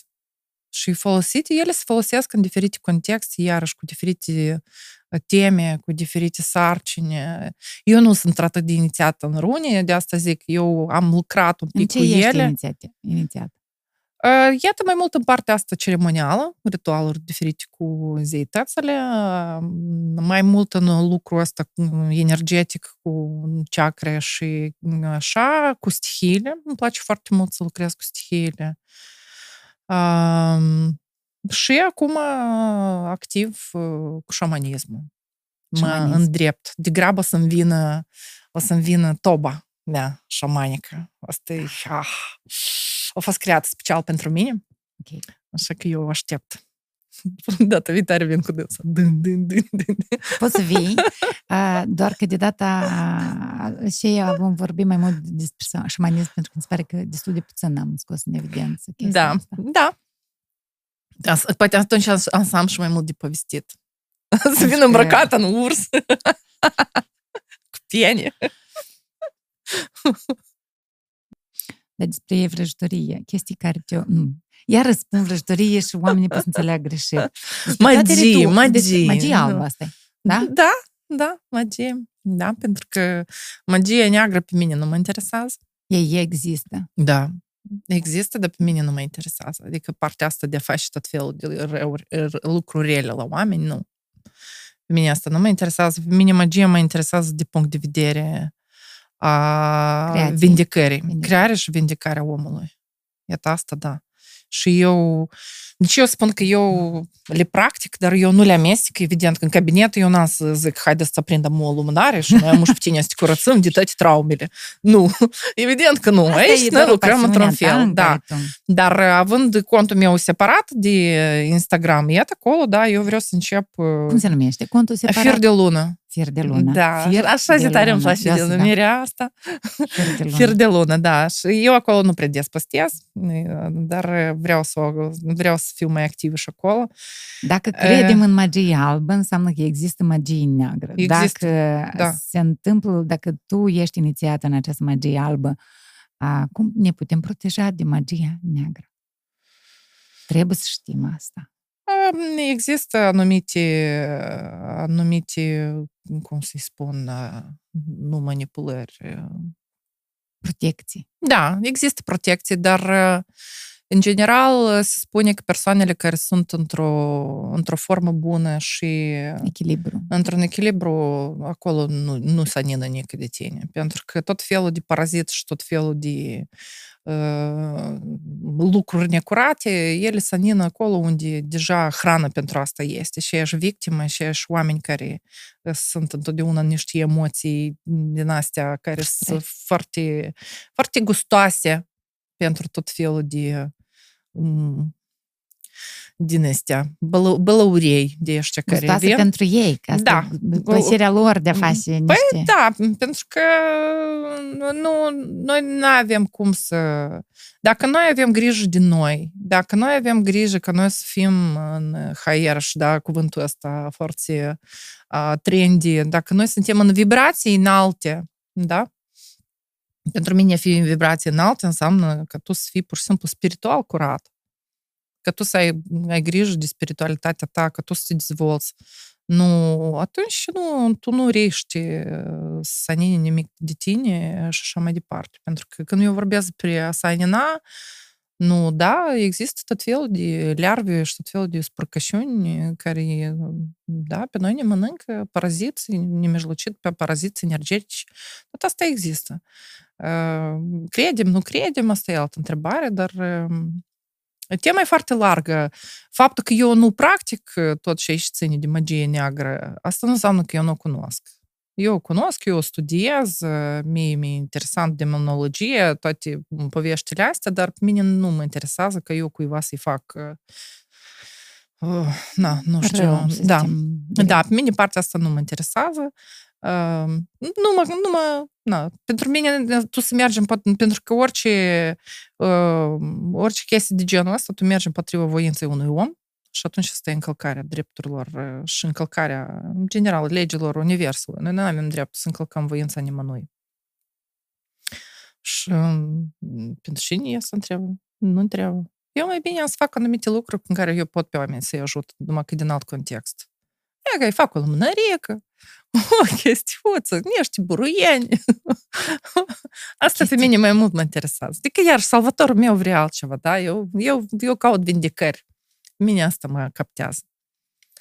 Deci te-a făcut să fii efectiv revelată de anumite situații din ezoterie pe care le-ai aflat în timp și studiai? Cred că am avut, trăit. da, cred că am avut diferite momente din astea. Acum cred că nu o să-mi vină nemijlocit în cap, dar eu cred că sunt niște experiențe din, din astea extrasenzoriale care tu le simți, uh, niște stări din astea faine care tu poți fi copleșit efectiv de ce și tu simți, cum tu le vezi. Acum nu o să-mi amintesc, că au fost diferite, dar cred că nu din, din, din punct de vedere a stărilor sau uneori din punct de vedere evenimentelor, cum ele se întâmplă și într-un fel foarte miraculos și aici nu mi se pare că se cheamă coincidență, dar coincidență de fapt nu există. Nu, din, de exemplu, din senzoriale, din astea care pe mine cumva m-au dat peste cap, asta când câinele meu murea la București, practic în brațele mele și eu mă rugam la Arhanghelul Rafael, eu efectiv l-am văzut. El pur și simplu a apărut în fața mea. Și la mine a fost asta un fel de what? Asta chiar e posibil? Da, da, fără niciun fel de șizofrenie. Dar chiar l-am văzut. Și experiențe de genul ăsta tu le ai. Deci eu spun că pentru mine e fain să lucrez cu stihiile, pentru că tu, tu începi să simți asta altfel, tu simți pământul altfel, tu simți focul altfel. Pentru mine focul e foarte fain, apa. Tu, tu înțelegi că asta este ceva viu și tu te pătrunzi de toată nu, de, de splendoarea naturii. Nu știu, pentru mine natura e mult mai faină decât comunicarea cu oamenii. Pentru că ea, nu acolo este tot. Asta e tot universul e acolo eu, da, eu sunt un fel de vedmă de asta care vrea să fie dus în, într-o, într-o izbușcă de asta în, în pădure și în drept că aș vrea să ies de acolo. Adică eu nu, nu mă văd pe mine izolat total, dar, nu, router precis întreb acolo. Trebuie să postezi. Da, da, da. Să arăt oamenilor Exact. Da, da, da. Eu făcând o vrare. Da, da, da, da. Astăzi în meniu, azi la micul dejun, avem pelin cu... Romaniț. Da. Întrați! În pădure nord-est, în Codri. Exact. Acolo unde m-am cazat. Tu ești pentru mine un izvor nesecat de mister și de știință. Eu pentru mine tot. De, de, de mister și de știință în sensul în care tu mergi paralel cu amândouă. Da. Și asta e cumva așa de paradoxal o lecție. Da, de acord. Și cu femeia asta. Da. Dar după asta zici, ia uite, ea creează, ea să vindecă prin anumite prin metodele pe care ea și le-a găsit, astfel încât ne poate vindeca și pe noi. Da. Și prin asta tu strânești foarte mare curiozitate. Prin asta eu m-am drăgostit de tine atunci în curte la Tania Cerga, pe care o salutăm pe această cale. Da. Uh, și pe toți cei care erau la petrecerea noastră. Uh, o petrecere în care noi am făcut tot felul de exerciții și asta și a fost de fain. Eu când să fiu mare vreau să fiu vedmă. Fain. Ca și tine. Da. Un mare mulțumesc că ai venit la podcast. Cu mare drag. Când îți spuneam că ești un izvor nesecat, voiam să zic că ești primit cu brațele deschis la un nou episod ca să vorbim probabil mai îngust, știi? Da, okay. Pentru că aici am, am făcut cunoștință cu da, tine și cu da. ce faci tu, dar putem să luăm un subiect, să-l ducem. Da. Pentru că pe mine m-ai captat prin multe chestii tot am auzit, de exemplu, despre faptul că trebuie să ierți în viața, trebuie să ierți, important să ierți. Nu. Și tu ai venit cu hop, dar nu, nu neapărat să ierți. Și am zis, ia stai, este o perspectivă nouă, hai să Da. aflăm. De asta eu vă recomand să o urmăriți pe Instagram pe această doamnă psihoterapeut, pe acest om minunat, Renata Bodorin. Uh, ești scris pe Instagram cu Chiar ceva așa, completări. Renata Bodorin. Ok, Da, eu am să chiar las așa și link sunt. ca să urmăriți și eu te mai aștept odată Da, cu să mare mai drag. vii și îți mulțumesc și am un cadou pe final pentru tine. Uh, De la partenerii noștri de la Castel Mimi, uh, o rară neagră roze. Super. Mersi. Așa scrie, Mie rară îmi place neagră, să dar vin- roze. Îmi place să vin și să primesc cadouri. Da, cui Da, nu rară place? neagră, super. Rar Super. negru. Mersi foarte mult. Rar neagră roze, de specificat. Da. Mersi din suflet că ai venit. Te mai aștept și abia aștept să organizez acele evenimente, Da, ritualuri. da. Și Interesant. festivaluri, ajungem și acolo. Ce-ar fi? Da. Foarte bună idee. Festival cu ritualuri. Mhm. Ar Da, fi fain. da, Vine vara. da, da, Mersi frumos. cu mare drag.